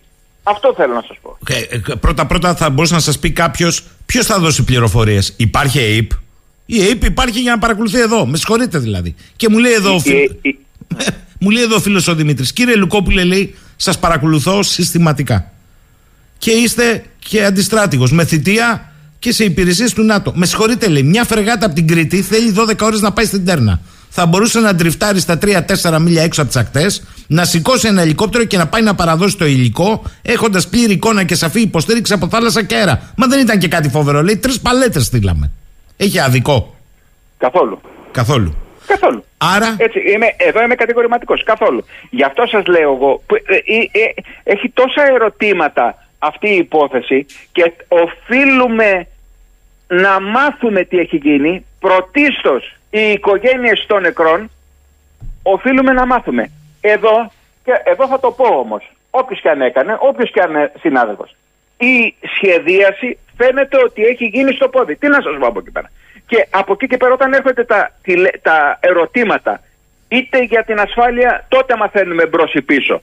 Είτε για τα δορυφορικά, τότε μαθαίνουμε ότι ήταν συσκευασμένα ή στις αποσκευές και καήκανε και αυτά. Γιατί λέμε στην αρχή τα κινητά. Το θέμα ήταν επί πόσες ώρες και ποιος ήταν ο σύνδεσμος. Και αφού έγινε αυτό, γιατί δεν μπορούσαν τόσο καιρό, προσέξτε τι γίνεται, το ένα φέρνει το άλλο, απούσα. Ε, δηλαδή με ένα πρέσβη, με ένα αυτοκίνητο της πλάκας που κινείται, ο, συγγνώμη, πρόξενο, ε, ο άνθρωπος προσπαθούσε, προσπαθεί. Δηλαδή με δύο άτομα, ήταν καμία παρουσία. Ήταν εκεί ο πρόξενος. Είναι αυτό το οποίο λέμε υποστηρίζουν έθνος ή φιλοξενούν έθνος. Εντάξει, δεν υπάρχει κρατική υπόσταση, να σας το πω έτσι. Πολέμαρχοι και οι μεν, πολέμαρχοι και οι δε. Ναι, ε, αλλά δεν θα... να βρούμε τον ε, Υπουργό Υγείας. Αυτός ο Υπουργός Υγείας, το λένε τα κανάλια της Λιβύης. Ήταν ο Υπουργός Υγείας της παράλληλης κυβέρνησης που έχει τοποθετηθεί από το Κοινοβούλιο και από το ΧΑΦΤΑ. Θέλω να σας πω, ένας οριμαγδός πληροφοριών που δεν έβγαζε πουθενά. Και κυρίως δεν ξέρουμε ακριβώς τι έχει γίνει. Αυτό είναι. Αλλά ακόμα. Κύριε Λουκόπουλε, μισό λεπτό. Μισό λεπτό. Εγώ αντιλαμβάνομαι. Μ' ακούτε. Κύριε Λουκόπουλε, μ' ακούτε. Μ' ακούτε. Ναι, μετά, μετά. Τώρα σας ακούω. Ναι. ναι, ακούστε με λίγο. Εγώ αντιλαμβάνομαι. Επειδή έχετε θητεύσει και στα ανώτατα κλιμάκια. Είστε λίγο, θα το πω ευθέως, είστε λίγο ευγενείς. Αλλά εγώ δεν είμαι ευγενής και θα σας ρωτήσω. Με συγχωρείτε, αυτές οι ειδικές δυνάμεις τι είναι, μαγαζί του καθενός, του καθενός φλόρου και αναλώσιμοι. Σοβαρά μιλάμε. Είναι Έλληνες πολίτες που, που υπηρετούν τη χώρα. Δεν υπηρετούν κανέναν αρχηγό.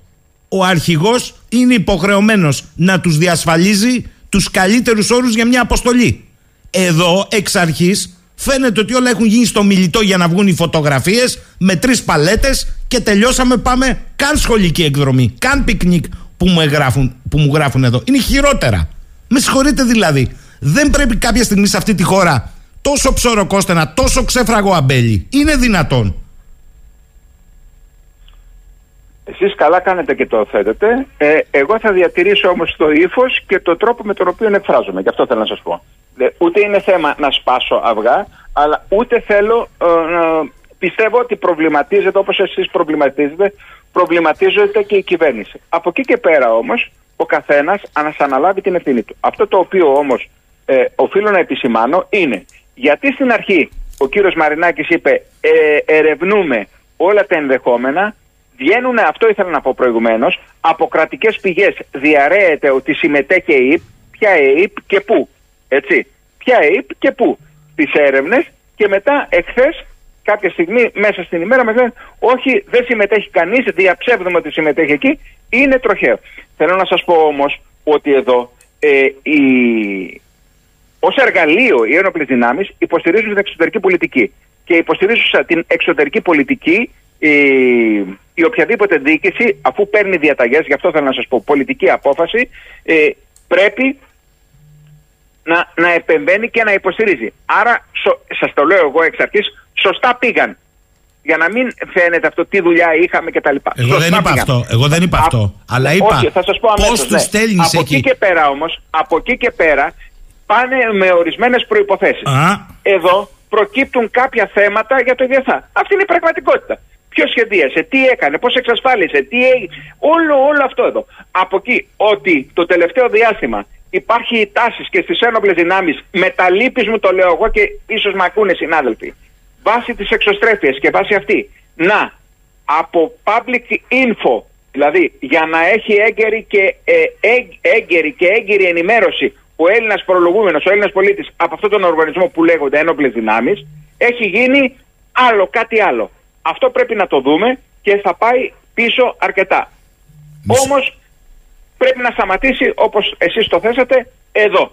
Τέρμα οι φωτογραφίες, τέρμα αυτά, τέρμα εκείνο, τέρμα ο ένας που βγαίνει από πάνω, πάνω από την χαράδρα ο στρατηγός, τέρμα αυτός που πέφτει κάτω για να πάει και δεν μπορούμε δηλαδή να κάνουμε οποιαδήποτε αποστολή χωρίς φωτογραφίες. Ναι θα υποστηριχθεί το έργο, αλλά έχει παραγίνει το κακό. Μια και μου το θέσατε. Και φτάνω μέχρι εκεί. Δεν μπορώ να πάω πιο πέρα. Ναι. Εγώ οφείλω να ρωτώ. Εσείς θα απαντάτε αυτό που εσείς κρίνετε. Αλλά οφείλω να ρωτώ με επίταση. Με συγχωρείτε, επειδή τα ξέρετε αυτά. Δεν πρέπει να ελεγχθεί ποιες επίσημες διαδικασίες συγκρότησης της αποστολής υπήρξαν; Αν υπήρξαν τα σχετικά σήματα, αν υπήρξαν διαταγές, έγγραφες. Τι στο προφορικό γίνονται αυτά; Α, α, αναμφίβολα. Μάλιστα. Αναμφίβολα. Ένα αυτό. Όπως θα έπρεπε και σε μια, εφόσον έγινε σύσκεψη συντονιστική, να υπήρχαν και κάποια πρακτικά. Μάλιστα. Δεύτερο ζήτημα. Εδώ ρωτάει πάρα πολλοί κόσμος που σας ακούει. Ε, και είναι λογικό γιατί ο κόσμος έχει ενδιαφέρον. Δικά του παιδιά είναι στην τελική. Γι' αυτό είπα δεν είναι μαγαζί κανενός αρχηγού. Λοιπόν, εντάξει λέει εδώ, η οργάνωση από τους επιτελείς ήταν για σχολική εκδρομή. Καν λέω εγώ. Οι εκπαιδευμένοι, προσέξτε τι ρωτάει, συμμετέχοντες, τι ακριβώς έκαναν; Είναι δυνατόν να άφησαν τα δορυφορικά τηλέφωνα στους άκους τους στο χώρο φόρτος του λεωφορείου και τον οπλισμό τους εκεί; Είναι δυνατόν να δέχτηκαν να καβαλήσουν ένα πούλμαν χωρίς να αναρωτηθούν τι διάλογο κάνουμε εδώ; Μήπως υπάρχει γενικότερο ζήτημα του πώς τελικά επιτελικά έχουν σχεδιαστεί και τι κουλτούρα υπάρχει; Ενδεχομένως ναι. Εάν δεν υπήρχε όμως κουλτούρα ασφαλείας ή αν τους, ακόμα και να τους είχαν διαβεβαιώσει ότι ρε παιδιά δεν έγινε τίποτα, θα πάτε μέχρι εκεί, θα πάτε στο λεωφορείο, θα κάνετε αυτό, θα εξετάσετε 10 ασθενείς και θα γυρίσετε πίσω. Τώρα, επειδή ήταν ιατρονοσηλευτική η, η αποστολή έτσι και είχε επικεφαλής ένα συνταγματάρχη των ειδικών δυνάμεων, ο οποίος μάλιστα είναι σε πάρα πολύ σοβαρή κατάσταση. Αν ήμουν εγώ, το δορυφορικό θα το είχα επάνω μου, να σας το πω έτσι. Ο καθένας δηλαδή θα το είχε πάνω του. σω αυτό που ήταν μέσα κρατημένα Εάν έχει γίνει αυτό είναι για να δικαιολογηθεί ότι δεν είχαμε επαφή οπότε ό,τι μας έλεγαν οι Λίβοι το χάβαμε και το μεταδίδαμε υπάρχει και αυτό το θέμα. Αλλά από εκεί και πέρα ε, λίγο, εδώ είναι ένα άλλο, ότι στη γενική νοοτροπία γίνεται κτήμα και μπαίνει στο DNA η φωτογραφία, θα το πω έτσι, το παπατζιλίκι και το τζιβιτζιλίκι και ε, ξεχνάμε τα βασικά θέματα τα οποία τα γνωρίζει και ένας πρωτοετής εμπελ. Μάλιστα. Κοιτάξτε, προφανώς και δεν ε, κανείς εγκαλεί τους ανθρώπους. Είναι η νοοτροπία. Καλά το είπατε. Δηλαδή τους μετατρέπουμε σε delivery boy. Πας σε μια διακεκαυμένη ζώνη, αυτό το ξέρουν όλοι. Και πας και ο πλεισμό είναι στο port παγκάζ, τα λεξίσφαιρα στο port παγκάζ, τα δορυφορικά στο port παγκάζ, γιατί έχει οργανώσει το επιτελείο του ΓΕΘΑ άρον άρον μια αποστολή για τις φωτογραφίες. Και όπως το είπατε, πάτε, θα αφήσετε τις τρεις παλέτες, τρει-πέντε, θα εξετάσετε και δέκα ανθρώπους, θα βγουν φωτογραφίες και θα γυρίσετε. Είναι λογική αυτή; Όχι, δεν είναι λογική και το πιο σημαντικό που σας το είπα και στην αρχή αυτής της ενότητος ε, της συζητήσεως που κάνουμε είναι ότι η ασφάλεια δεν έπρεπε να είναι μαζί μέσα στο λεωφορείο. Γιατί δεν πήγε η ασφάλεια μαζί μπροστά να προπορεύεται με ένα όχημα άλλο, ένας μπροστά και ένας πίσω. Και ας ήταν δύο. Μιλάμε τώρα 19 άτομα εν συνόλο, έτσι. 19 άτομα εν συνόλο. Μάλιστα. Λοιπόν, δεν, κανένας δεν κατάλαβε γιατί δεν ήταν μπροστά πίσω. Και από εκεί και πέρα μιλάμε τώρα για μια ζώνη, μια πραγματικά ε, επειδή στην Ελλάδα ακόμα και τώρα δεν έχουμε καταλάβει τι γίνεται στη Λιβύη. Ε, εξανίσομαι με αυτό που σας το λέω και, και πολλές φορές το έχουμε συζητήσει μαζί και το γράφω δεν είναι, δεν είναι, είναι μια αποτυχημένη χώρα. Εκεί είναι. Ενώ εμείς, ε, η επιτυχής χώρα. Εμείς η επιτυχής χώρα. 10 φορές αυστηρότερα μέτρα ασφαλείας. Εμείς η επιτυχής χώρα στείλαμε λες και είναι προσκοπάκια με βανάκια. Με συγχωρείτε τώρα δηλαδή. Λέμε αποτυχημένους τους Λιβύους και δεν κοιτάμε εμάς. Εγώ τα λέω, όχι εσείς. Και δεν κοιτάμε εμάς. Και να σας το πω και διαφορετικά, είπατε ότι η κυβέρνηση προβληματίζεται. Σοβαρά το λέτε. Πού είναι ο Υπουργός Άμυνας; Να φωνάξει τον αρχηγό για θα πει Ελά εδώ. Έχω πέντε νεκρούς και 17 τραυματίες, 15 τραυματίες. Για κάτσε κάτω. Αυτός είναι ο προβληματισμός. Ο, ο, αν, ε, πολύ σωστά το θέσατε. Ο Υπουργός Αττικής Άμυνας δεν έχει εμφανιστεί καθόλου. Μάλιστα. Ούτε εκεί, ούτε ως Υπουργείο. Ναι, αυτή είναι, αυτό είναι. Αυτό, ναι, έχει τους λόγους του τώρα. Αλλά από εκεί και πέρα, πραγματικά η πολιτική ηγεσία του Υπουργείου νομίζω ότι αφήνει ε, ε, μπροστά τη στρατιωτική ηγεσία. Ε, κύριε Λουκόπουλε, επειδή δεν είστε ε, ένα τυχαίο πρόσωπο και εκ της θέση που έχετε πιάσει το παρατηρητήριο, με συγχωρείτε, εδώ προστίθεται ένας κρίκος. Γι' αυτό με βλέπετε έτσι. Ένας κρίκος σε μια λυσίδα. Θα πάρω τα πιο πρόσφατα μόνο γεγονότα. Έχετε ε, έκρηξη μανιταριού στη Νέα Αγχίαλο. Έτσι. Και αμέσως μετά έχουμε επιθεωρήσεις όπου δείχνουμε και τα πόρυτα σχέδια με την περίφημη φωτογραφία. Αυτό δεν τους πείραξε. Τους πείραξε όμως η φωτογραφία από τα χάλια στο Στεφανοβίκιο που έχουμε κάνει υποβρύχια τα ελικόπτερα. Για να μην σας πω ότι όταν τραβηχτούν τα νερά τα πράγματα είναι πολύ χειρότερα. Και τώρα αυτό. Ε, ε, ε, ε έχω εκφράσει... Δηλαδή στις πόσες αστοχίες με νεκρούς καίγεσαι, δεν κατάλαβα.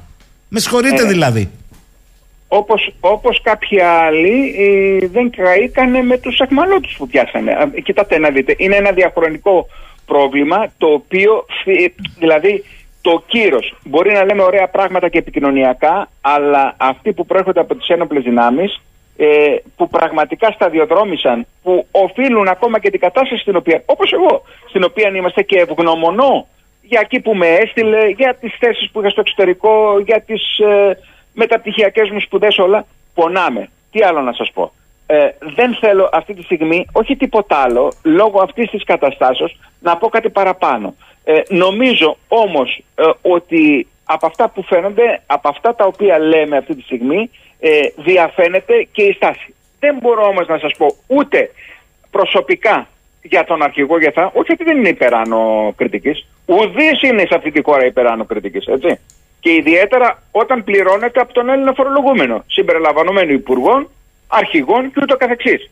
Αυτή είναι η πραγματικότητα, δεν, έχω να σας πω. Αλλά ε, λόγω και κάποιας σχέσης, αυτά τα οποία ε, και ειλικρινά ζητώ την κατανόηση των ακροατών, όχι μόνο τη δική σας, ότι δεν θέλω να πω κάτι παραπάνω προσωπικά για τον αρχηγό.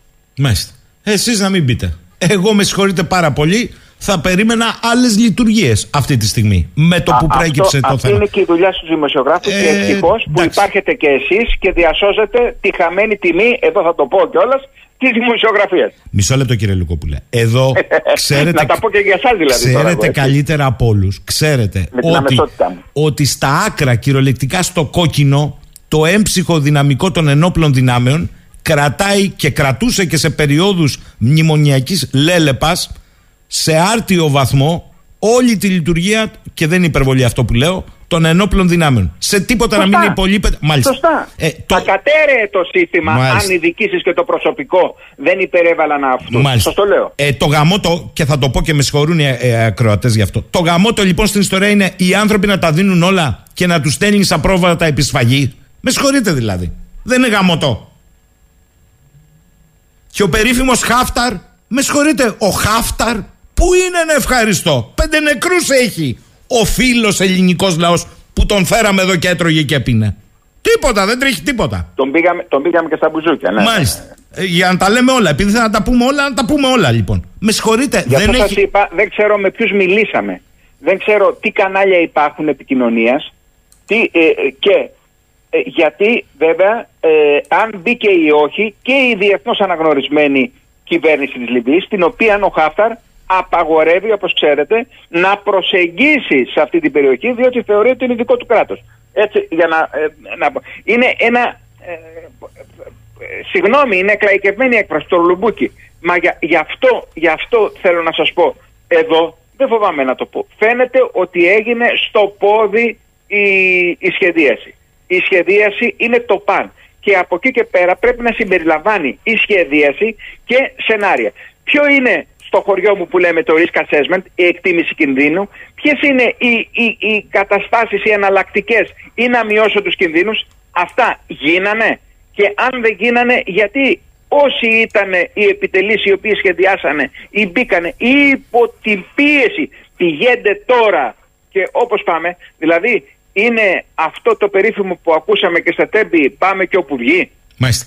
Για ακούστε εδώ μερικές παρατηρήσεις. Θα πάω σε διάλειμμα και θα επιστρέψω γιατί θέλω να σας ρωτήσω, γιατί την ώρα που συναντιέται, θέλω να πω και κάπου αλλού, που θα συναντιέται ο Ερντογάν με το Μητσοτάκι στο σπίτι της Τουρκίας, οι φίλοι του Ιαζέρι έχουν κάνει ντου στο Αρτσάχ, Ναγκόρνο Καραμπάχ.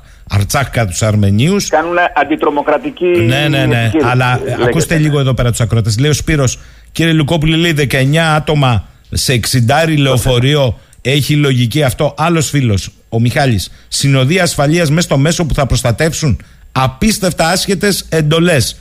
Ε, ο Δημήτρης λέει: Θέλετε να σας πω εγώ ποια είναι η κουλτούρα ασφαλείας; Δεν υπάρχει δυστυχώς και σας το λέω ως πρώην μόνιμο τέλεχο των καταδρομών, από όπου και παρετήθηκα ακριβώς γιατί δεν υπήρχε συγκεκριμένος τρόπος δράσης, στόχη, εκπαίδευση. Συγγνώμη λέει που το λέω δημοσία, αλλά στόχος μας το 10 σε ορεινή μοίρα καταδρομών, δεν χρειάζεται να αναφέρω πια, ήταν να μαζεύουμε ξύλα το χειμώνα από την, λέει, την περιοχή για να εξυπηρετήσει ο διοικητής φίλους και ντόπιους περιοχής. Άλλος φίλος, το γεγονός πως κανείς στο ελληνικό στράτευμα δεν έχει ούτε μια μέρα πραγματική πολεμική εμπειρία σε πεδία μαχών, μήπως παίζει ρόλο όσα βλέπουμε. Αυτά που λέμε δηλαδή περί άκαπνων. Και η Φρίνη λέει: Καλημέρα, εγώ καταλαβαίνω ότι νικηθήκαμε κατά κράτος από πολιτική και στρατιωτική ηγεσία. Τα υπόλοιπα είναι άλλα λόγια να αγαπιώσαμε, να αγαπιόμαστε. Καταντήσαμε ένας λαός που στοικά δεχόμαστε τα πάντα χωρίς αντίδραση. Και ο Νίκος τέλος τύχημα πως όλα τα έκανε ο επιχειρηματίας που έστειλε και τα παιδιά του μαζί, χωρίς καμία συμμετοχή των επίσημων κρατικών υπηρεσιών. Αυτό θα μας πούν λύση στο τέλος. Ε, η, η, η, αντίληψή μου είναι ότι όλες οι, οι επισημάνσεις που έχουν γίνει έχουν κάποια βάση. Από μια μεγάλη έως μια μικρή. Και ιδιαίτερα αυτό το οποίο είπε ο συνάδελφος ε, που αποστρατεύτηκε που ήταν σε μοίρα. Έχουμε αυτή τη στιγμή ξεφύγει σε ό,τι αφορά την κυρία αποστολή του στρατού. Αυτή είναι η πραγματικότητα. Μας αρέσει ή όχι. Και επιτέλους πρέπει να αποφασίσουμε ακριβώς τι στρατό θέλουμε, τι αστυνομία θέλουμε, τι ό,τι θέλουμε. Αλλά εκεί ας σταματήσουν, γιατί την ευθύνη την έχουμε η μεγάλη και λέω και εμείς βάζω αλφα πληθυντικό, διότι έχω περάσει από τις θέσεις που δεν ξεκαθαρίσαμε και δεν απαιτήσαμε ή θέλετε αυτό ή θα έχετε αυτό. Και τα δύο δεν γίνεται. Έλλειμμα πάντως κουλτούρα ασφαλείας όντως υπάρχει στο στρατό. Κύριε Λουκόπουλε, μου λέει εδώ ένας. Ε, μου στέλνει μήνυμα διπλωμάτης εν ενεργεία. Να πείτε, λέει, στον κύριο Λουκόπουλο, στα όσα εξαιρετικά λέει, να το έχει υπόψη του, ότι η μονάδα διαχείρισης κρίσεων δεν άνοιξε ούτε στο Υπουργείο Εξωτερικών για αυτή την ανθρωπιστική αποστολή. Δηλαδή, προσέξτε, τι μας λέει εδώ ο άνθρωπος, και είναι ενεργεία. Μας λέει ότι το ΓΕΘΑ σχεδίασε στο πόδι, προφορικά, ένα πικνίκ, και τώρα μας λέει ότι το ΙΠΕΞ είχε το πρόσταγμα και το ΙΠΕΞ δεν, δεν άνοιξε η μονάδα διαχείρισης κρίσεων για να παρακολουθεί την αποστολή. Καταλάβατε για τα κρατικά επιτελεία τι, τι προκύπτει εδώ. Και κάποιος άλλος λέει: Πέστε στον κύριο Λουκόπουλο ότι ο στρατός γίνεται πλέον στρατός πολιτικής προστασίας για πλημμύρες, λοιμού, σεισμούς, καταποντισμούς. Καταλάβατε τώρα. Ε, Απλώς ε, στον ε, ε, κύριο διπλωμάτη των ενεργεία την οποία mm. ακούω, θέλω να σας πω ότι το ΓΕΘΑ έχει διαρρεύσει ότι κάναμε εμείς ό,τι ε, μας είπε το Υπουργείο Εξωτερικών. Μάλιστα. Αυτό, και, ο διπλωμάτης λέει... άρα πρέπει να δούμε, να δούμε ποιος διέταξε. Όταν δεν έχει συνέλθει η ομάδα διαχείρισης κρίσεως, σημαίνει ότι ποιος υπάλληλος ή ποιος ε, από το Υπουργείο Εξωτερικών ενημέρωσε τουλάχιστον την πολιτική ηγεσία που βρίσκεται, γιατί υπάρχει και γενικός γραμματέας, υπάρχουν όλα για να μπορεί. Αν όμως δεν έχει εμπλακεί ή είναι πλάκη, προσέξτε τι σας λέω εγώ τώρα, κάτι άλλο. Κατευθείαν ε, η διαταγή δόθηκε από πολύ ψηλά, δηλαδή ακόμα και από το Πρωθυπουργικό Γραφείο προς, τον, ε, ε προς το ΓΕΘΑ, έχουν δύο ερωτήματα. Γιατί δεν εμπλέκεται το Υπουργείο Εξωτερικών, το οποίο πρώτα απ' όλα αυτό είναι αρμόδιο για τις πολιτικές προεκτάσεις αυτού και δεύτερον ο ίδιος ο υπουργός. Ίσως γι' αυτό και ο κύριος υπουργός δεν μιλάει. Μάλιστα. Ωραία. Μια, ούτε, τι άλλο παραπάνω να σας πω; Ούτε με, πιέζετε, με πιέζετε σε κάποια άλλα μου πράγματα. Αλλά να, να αφήσω το ύφος μου ή τη στάση μου Μάλιστα. Μου θυμίζει πλημμύρες. Δεν φταίει ο, ο Υπουργός, φταίει ο Περιφερειάρχης, δεν φταίει ο Περιφερειάρχης, φταίει ο Δήμαρχος ή φταίει ο Περιφερειάρχης. Καταλάβαμε. Ναι. Λοιπόν, πάμε. Οι, οι, οι, ευθύνε οι ευθύνες είναι οφθαλμοφανείς, να σας το πω έτσι. Και τις οποίες τις είπαμε. Από εκεί και πέρα. Ε, Έστω και αν υπάρχει διαταγή. Μάλιστα. Μάλιστα. Ο, ε, ε, ε, ακούστε, ακούστε, ακούστε, είπαμε. ακούστε, ακούστε, είναι χειρότερο. Γιατί επανέρχεται ο διπλωμάτης εδώ και ε, ακούει φαίνεται real. Και, και ε, χαίρομαι. Τον ευχαριστούμε και, πάρα πολύ. Βεβαίως, βεβαίως. Και είναι κρίσιμο αυτό που λέει. Υπάρχει μονάδα διαχείρισης κρίσεων στο ΙΠΕΞ. Εγώ λέω ότι δεν λειτουργήσε γιατί δεν είχε ενημερωθεί. Καταλάβατε; Άρα είναι, η δουλειά είναι, είναι φασόν, το... εργολαβική είναι η δουλειά. Εντάξει. Το πιθανότερο. Καταλάβαμε. Από εκεί και πέρα γεννιέται το, το, το, το, άλλο θέμα. Ο γενικός πρόξενος, ο κ. Βενιζέλος, ο οποίος είναι στην Πεγκάζη, ε, είναι ο ίδιος πρόξενος του εαυτού του και ακόμα ενός ή δύο υπαλλήλων. Έτσι. Που έπρεπε στην Πεγκάζη να είναι ουσιαστικά πρεσβεία εκεί και ας, ε, μου πει, ας μας πει ο, ο, ο κύριος ε, διπλωμάτης ο οποίος μας ακούει αν είναι έτσι όχι. Που ιδιαίτερα στη Βεγγάζη έπρεπε εμείς αυτή τη στιγμή να είναι τα, να έχουμε τα πάντα εκεί πέρα και να, για πολλούς άλλους λόγους. Και κάποια στιγμή, γιατί δεν ξέρουμε και αν θα μείνει η Λιβύη ως ένα ενιαίο κράτος, μπορεί αργότερα να είναι δύο κράτη. Αλλά τέλος πάντων, θέλω να σας πω με ποιον, με ποιον μιλούσε και γιατί μιλούσε κατευθείαν. Μόνος δεν είναι. ενημέρωσε. Μόνος είναι ερωτήματα πάντως αυτά. Μου λέει ναι. εδώ ο διπλωμάτης επανέρχεται. Διάλογος. Ευχαριστούμε. λοιπόν, λέει μόνος του είναι ο άνθρωπος, χωρίς προσωπικό και μέσα. Δεν μου λέτε, ε, αν, ναι. αν υπήρχε Συμβούλιο Ασφαλείας στη χώρα, δεν θα υπήρχε ένας συντονισμός; Μα γι' αυτό δεν θέλουν, ειλικρινά, γι' αυτό δεν θέλουν και Συμβούλιο Εθνικής Ασφαλείας. Τι άλλο να σας πω; Μάλιστα. Ε, Για καλά. αυτό σας λέω. Παρόλο ότι είχε ανακοινωθεί από το 19 έχουν περάσει 4,5 χρόνια, δεν έχει γίνει τίποτα και ούτε πρόκειται, διότι εκεί θα καταγραφεί και η άποψη και η εισήγηση του καθενός. Και αυτό δεν το θέλει. Ε, βέβαια, γιατί ο καθένας πρέπει να κάνει δημόσιες σχέσεις. Να μην σας θυμίσω ότι στο Σουδάν ε, ο πρόξενος στο χαρτούν είναι. Πάλι καλά που υπήρχε κιόλας. Ξενοδόχος. Ε, είναι επίτιμος πρόξενος και δεν είναι. Ναι, ναι. Λοιπόν, πάμε στο άλλο θέμα, σας παρακαλώ πάρα πολύ. Διότι εδώ από χθες και ενώ ε, έρχεται η συνάντηση το απόγευμα Ερντογάν, Μητσοτάκη, Μητσοτάκη, Ερντογάν, το Αζερμπαϊτζάν διεξάγει ευρείας κλίμακας επιχειρήσεις στην περιοχή του Ναγκόρνο Καραμπάχ, Αρτσάχ κατά τους Αρμενίους ε, και εδώ φαίνεται, οι Ρώσοι λένε σταματήστε, αλλά το λένε για να το λένε και οι Τούρκοι το ίδιο λένε και οι Δυτικοί που χαϊδεύανε λίγο το Μπασανιάν ε, χλιαρά και προχωράει η ιστορία. Τι γίνεται εδώ; Ε, ε, εδώ θέλω να πούμε το εξής. Έκαναν εκλογές ε, στον Αγκόρνο Καραμπάχ. Εγώ θα το πω όπως είναι και η διεθνής του ονομασία, έστω και αν ε, με τους φίλους τους Αρμενίους, οι οποίοι πάντα προσβλέπουν σε μια βοήθεια στην Ελλάδα, αλλά εδώ η Ελλάδα δεν μπορεί να βοηθήσει την... Ε, Τον εαυτό της. Ε, την ναι. Κύπρο θα μου πείτε τώρα, τι, ναι. τι, ναι. λένε τώρα. Αλλά, εν πάση περιπτώσει, αυτό που εξέγειρε πολύ ε, τους ε, Αζέρους και ιδιαίτερα τον Αρχιμακελάριο ο οποίος έχει φωτογραφηθεί με κράνη νεκρών και σε τέτοιο των Αρμενίων, ε, οι προεδρικές εκλογές που γίνανε ε, στις 7-8 νομίζω Σεπτεμβρίου ε, στον Αγκόρνο Καραμπάχ. Γι' αυτό αναφέρει αυτός ως αντιτρομοκρατία και ως, θε, ως ε, προθέσεις που προκαλούν οι Αρμένοι του Ναγκόρνο Καραμπάχ και να δημιουργήσουν κάποια τετελεσμένα. Αυτό βέβαια από εκεί και πέρα βρήκε ευκαιρία με κάποιες νάρκες που είχαν ε, τοποθετηθεί να εισβάλλει. Γίνεται κανονική επιχείρηση, μιλάμε για κοντά 30 νεκρούς αυτή τη στιγμή και, αλλά το κυριότερο ξέρετε πότε γίνεται. Γίνεται ενώ είναι σε εξέλιξη η Γενική Συνέλευση του Οργανισμού Ηνωμένων Εθνών. Δηλαδή ε, ε, γράφει στα παλιά του τα παπούτσια ο, ο Αζέρος Πρόεδρος ο οποίος μιλάμε για δημοκρατία κτλ. Αλλά είναι κληρονομικό δικαίωμα. Έτσι. Ο πατέρας του ήταν και ο τελευταίος κομμουνιστικός ηγέτης του Αζερβαϊτζάν. Για να τα λέμε τα πράγματα όπως είναι. Έτσι είναι. Έτσι. Και, και μετά συνεργάζεται πάρα πολύ με επιχειρηματικούς κύκλους στην Ελλάδα. Μάλιστα. Και θα θέλανε πολύ διαφορετική την στάση μας στο Αζερβαϊτζάν. Όχι ότι δεν την έχουμε, αλλά πάση περιπτώσει.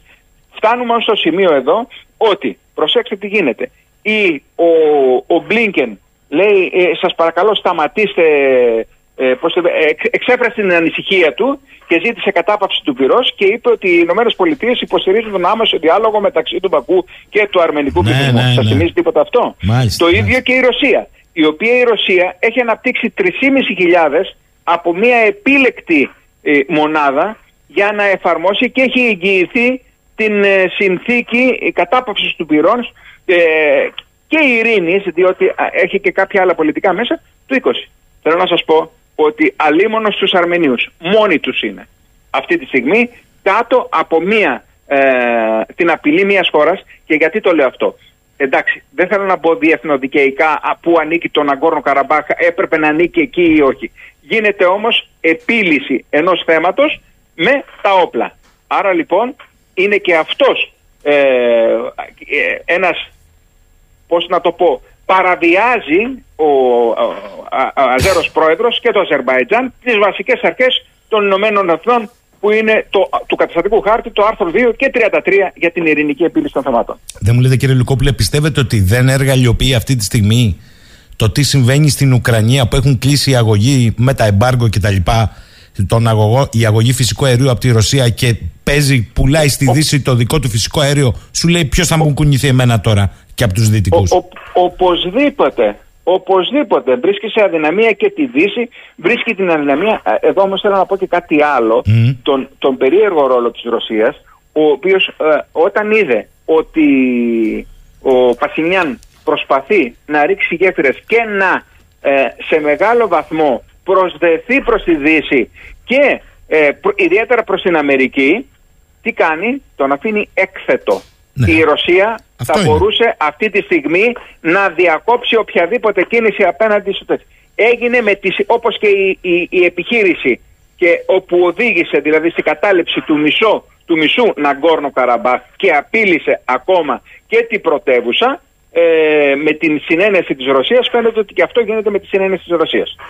Ε, πείτε μου λίγο σας παρακαλώ πολύ και για το ρόλο του Ισραήλ και του Ιράν γιατί εδώ το Ισραήλ είναι με το Αζερβαϊτζάν ε, που, που είναι και ε, αδερφός έτσι δεν λέει της Τουρκίας ε, και οι Ιρανοί οι μουσουλμάνοι δηλαδή οι Ισλαμιστές οι μουλάδες είναι με τους Αρμένιους όχι μόνο είναι δηλαδή, είναι και τη ιδέα ε, του ιδίου δόγματος. Είναι Σιήτες. Σωστό, σωστό.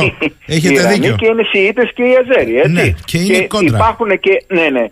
Τι, εδώ θέλω να πω ακόμα μια φορά πόσο κοινικές είναι οι διεθνείς σχέσεις. Ε, ε, τα συμφέροντα είναι αυτά τα οποία καθορίζουν τις σχέσεις. Συμφέρον λοιπόν της, ε, του Ισραήλ είναι να υποστηρίξει για πολλούς λόγους το Αζερβαϊτζάν το οποίο αυτή τη στιγμή συνορεύει με το Ιράν και έχουν και εδαφικές ε, διαφορές πάνω σε αυτό. Έτσι, μην ξεχνάμε δηλαδή ότι ήταν κάποτε οι ενιαίες οι περιοχές αυτές. Ε, ένα. Και δεύτερον, πώς το Ιράν τους ομόδοξούς του, τους Αζέρους, δεν τους βοηθάει, αλλά τους βοηθάει τους Αρμενίους. Αυτό δείχνει ακριβώς ότι τα συμφέροντα είναι αυτά τα οποία καθορίζουν τις διεθνείς σχέσεις.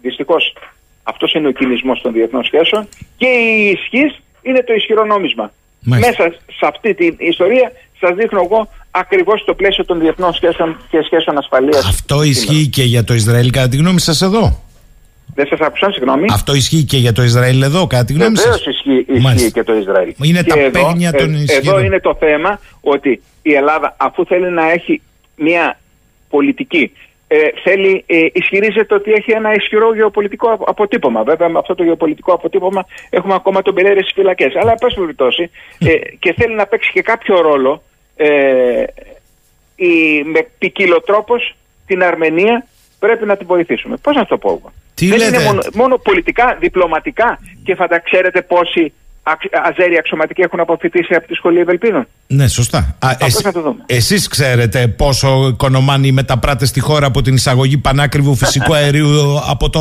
από το Αζερβαϊτζάν; Βέβαια. Ε, άρα καταλαβαίνετε. Και υπάρχουν και συγκεκριμένες εταιρείες και συγκεκριμένες επιχειρηματικοί όμιλοι, τεράστιοι επιχειρηματικοί όμιλοι, προερχόμενοι μάλιστα και από την περιοχή σας, λίγο πιο δίπλα, λίγο πιο ε, δεξιά όπως κοιτάξουμε το λιβικό πέλαγος και θέλω να σας πω ε, αυτές είναι οι σχέσεις αλλά ε, όντως η Ελλάδα θα μπορούσε να παίξει ρόλο. Θα μου πείτε όμως από την άλλη μεριά κάποιος θα μου πει εδώ δεν μπορεί να παίξει ρόλο, ε, εδώ σιωπήσαμε ε, πώς το λένε για, το, για αυτό που είπε χθες ο Ερντογάν στη Γενική Συνέλευση. Και, και πάμε στο σπίτι την επίθεση που έκανε ο Ερντογάν. Προσέξτε, στο Μενέντες ο οποίος για χρόνια στέκεται πολύ περισσότερο και μιλάει πολύ περισσότερο από κάθε Έλληνα πολιτικό.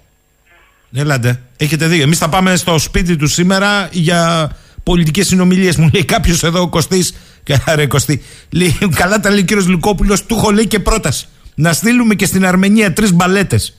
Όπως το κάναμε στη Λιβύη. Φωτό delivery, λέει. Ε. τι, ε, τι να πείτε. Απλώς σε όλα αυτά τα οποία έχουμε πει, ε, κανείς δεν είπε και κάτι άλλο, ε, παίρνω αυτή την ευκαιρία για να το, από μέρους μου δηλαδή να το επισημάνω, ότι ε, εχθές σε συνέντευξή του σε ένα πολύ σημαντικό ε, κανάλι, ο κύριος Ερντογάν, αφού καταχέριασε τον Μενέντες, είπε μετά τι ανακατεύεστε εμείς με την Ελλάδα, είμαστε για δεκαετίες φίλοι. Δηλαδή για δεκαετίες έχουμε και παρέβλεψε όλα αυτά. Μέχρι σήμερα δεν έχω ακούσει εγώ, δεν θέλω να το πω επίσημο για να μην χαλάσουμε την καλή ατμόσφαιρα, τη θετική ή εκτροχιάσουμε ε, την πορεία εξομάλυνσης των ελλατουργικών. Αλλά, εν πάση περιπτώσει, φτάνω σε αυτό το σημείο. Κανείς δεν είπε ναι, έχετε κάνει όμως αυτό. Πρόσφατα ήταν τα, τα ε, Σεπτεμβριανά. Αυτό, αυτό, αυτό, αυτό. Μέχρι τώρα, ιδιαίτερα τα τρία τελευταία χρόνια, εκτός από την ε, ε, εισβολή και κατοχή ε, του 36% της Κυπριακής Δημοκρατίας, στην οποία είναι εγγυήτρια η Ελλάδα, αυτό δεν έχει ξεχάσει, αλλά πάση περιπτώσει, ε, μέχρι τα τρία τελευταία χρόνια, όπου η εξαναγκαστική πολιτική της Τουρκίας έφτασε στην ανώτερη πίστα. Μου λέει κάποιος εδώ, κύριε Λουκόπουλο, ο Αχιλέας μου λέει: Τα πράγματα δυστυχώς γίνονται χειρότερα για την Ερμηνεία, αφού ο Πασινιάν είπε ότι δεν έχει στρατό στο Ναγκόνο Καραμπάχ και δεν πρόκειται για να στείλει. Γι' αυτό και οι έντονες διαμαρτυρίες των Αρμένιων στην ευρύτερη περιοχή, που είναι σε εξαιρετικό ε, αδιέξοδο. Ο Μιχάλης μου λέει το Ιράν έχει σοβαρό πρόβλημα και αυτό με τα 30 εκατομμύρια Τουρκοαζέρους μέσα στο Ιράν, αλλά δεν θέλει σε καμιά περίπτωση ένωση να χιτσεβάν Αζερβαϊτζάν, περνώντας το Ζαγκετζούρ. Τούρκοι και Αζέροι θέλουν μετά το Καραμπάχ και το Ζαγκεζούρ. Άρα εδώ μου λέει θα γίνει του Καυκάσου το ανάγνωσμα, έτσι πως πάει η ιστορία. Είναι ε, επίσης... Ο, ο, ο, Κάφκασος, ο Κάφκασος το, πολλοί το χρησιμοποιούν και ως ρήγμα του Καυκάσου. Ε, κατά τη, ε, αν πάρουμε γεωπολιτικά, τεκτονικά τα θέματα, ε, ο Κάφκασος είναι ε, μια αξονική περιοχή σε ό,τι αφορά την ε, ευρασιατική ασφάλεια. και γι' αυτό πολύ σωστά ανέφερε ο mm. φίλος μας για τα θέματα των περιοχών που αμφισβητούνται. Βέβαια το μόνο που έχω εγώ διαφορετικό να πω, ναι μεν υπάρχει μια τουρκοαζερική ε, κοινότητα μέσα στο Ιράν, δεν είναι όμως τόσο μεγάλη και τόσο δεν υπολογίζεται. Και γι' αυτό κιόλας ε, το Ιράν ε, προσπαθεί με κάθε τρόπο να βοηθήσει. Είναι περιορισμένες όμως οι δυνατότητες. Το τελευταίο για τον Πασινιάν. Ο Πασινιάν είπε και ένα άλλο τραγικό. Είπε ότι προσπαθεί ο Αλίγεφ να μας εμπλέξει σε πόλεμο. Δηλαδή ε, θα αφήσει, από ό,τι φαίνεται, το έχει κάνει και την πρώτη φορά, δεν ξέρω πόσο μπορεί να βοηθήσει, θα αφήσει τους ε, Αρμένιους ε, του Καραμπάχ ε, ως βορρά στο στόμα του Αλίεφ. Με ό,τι μπορεί να σημαίνει στο εσωτερικό. Θέλω κλείνοντας, κύριε Λουκόπουλε, με όλα αυτά, γιατί ο Ερντογάν χθες είπε να καθίσουν σε ένα τραπέζι ο Αζέρος ηγέτης με τον Αρμένιο ηγέτη. Ε, ε, θέλω να σας ρωτήσω, εκεί να κάτσουν σε ένα τραπέζι. Εμάς δείχνει στην κοινή γνώμη σήμερα ότι μας υποδέχεται στο σπίτι του και επιζητεί διάλογο και προσφέρει και το, το σπιτάκι αυτό, τον ουρανοξύστη τέλος πάντων. Και είμαστε και φίλοι. Την Κύπρο να την κάνει χωριστό.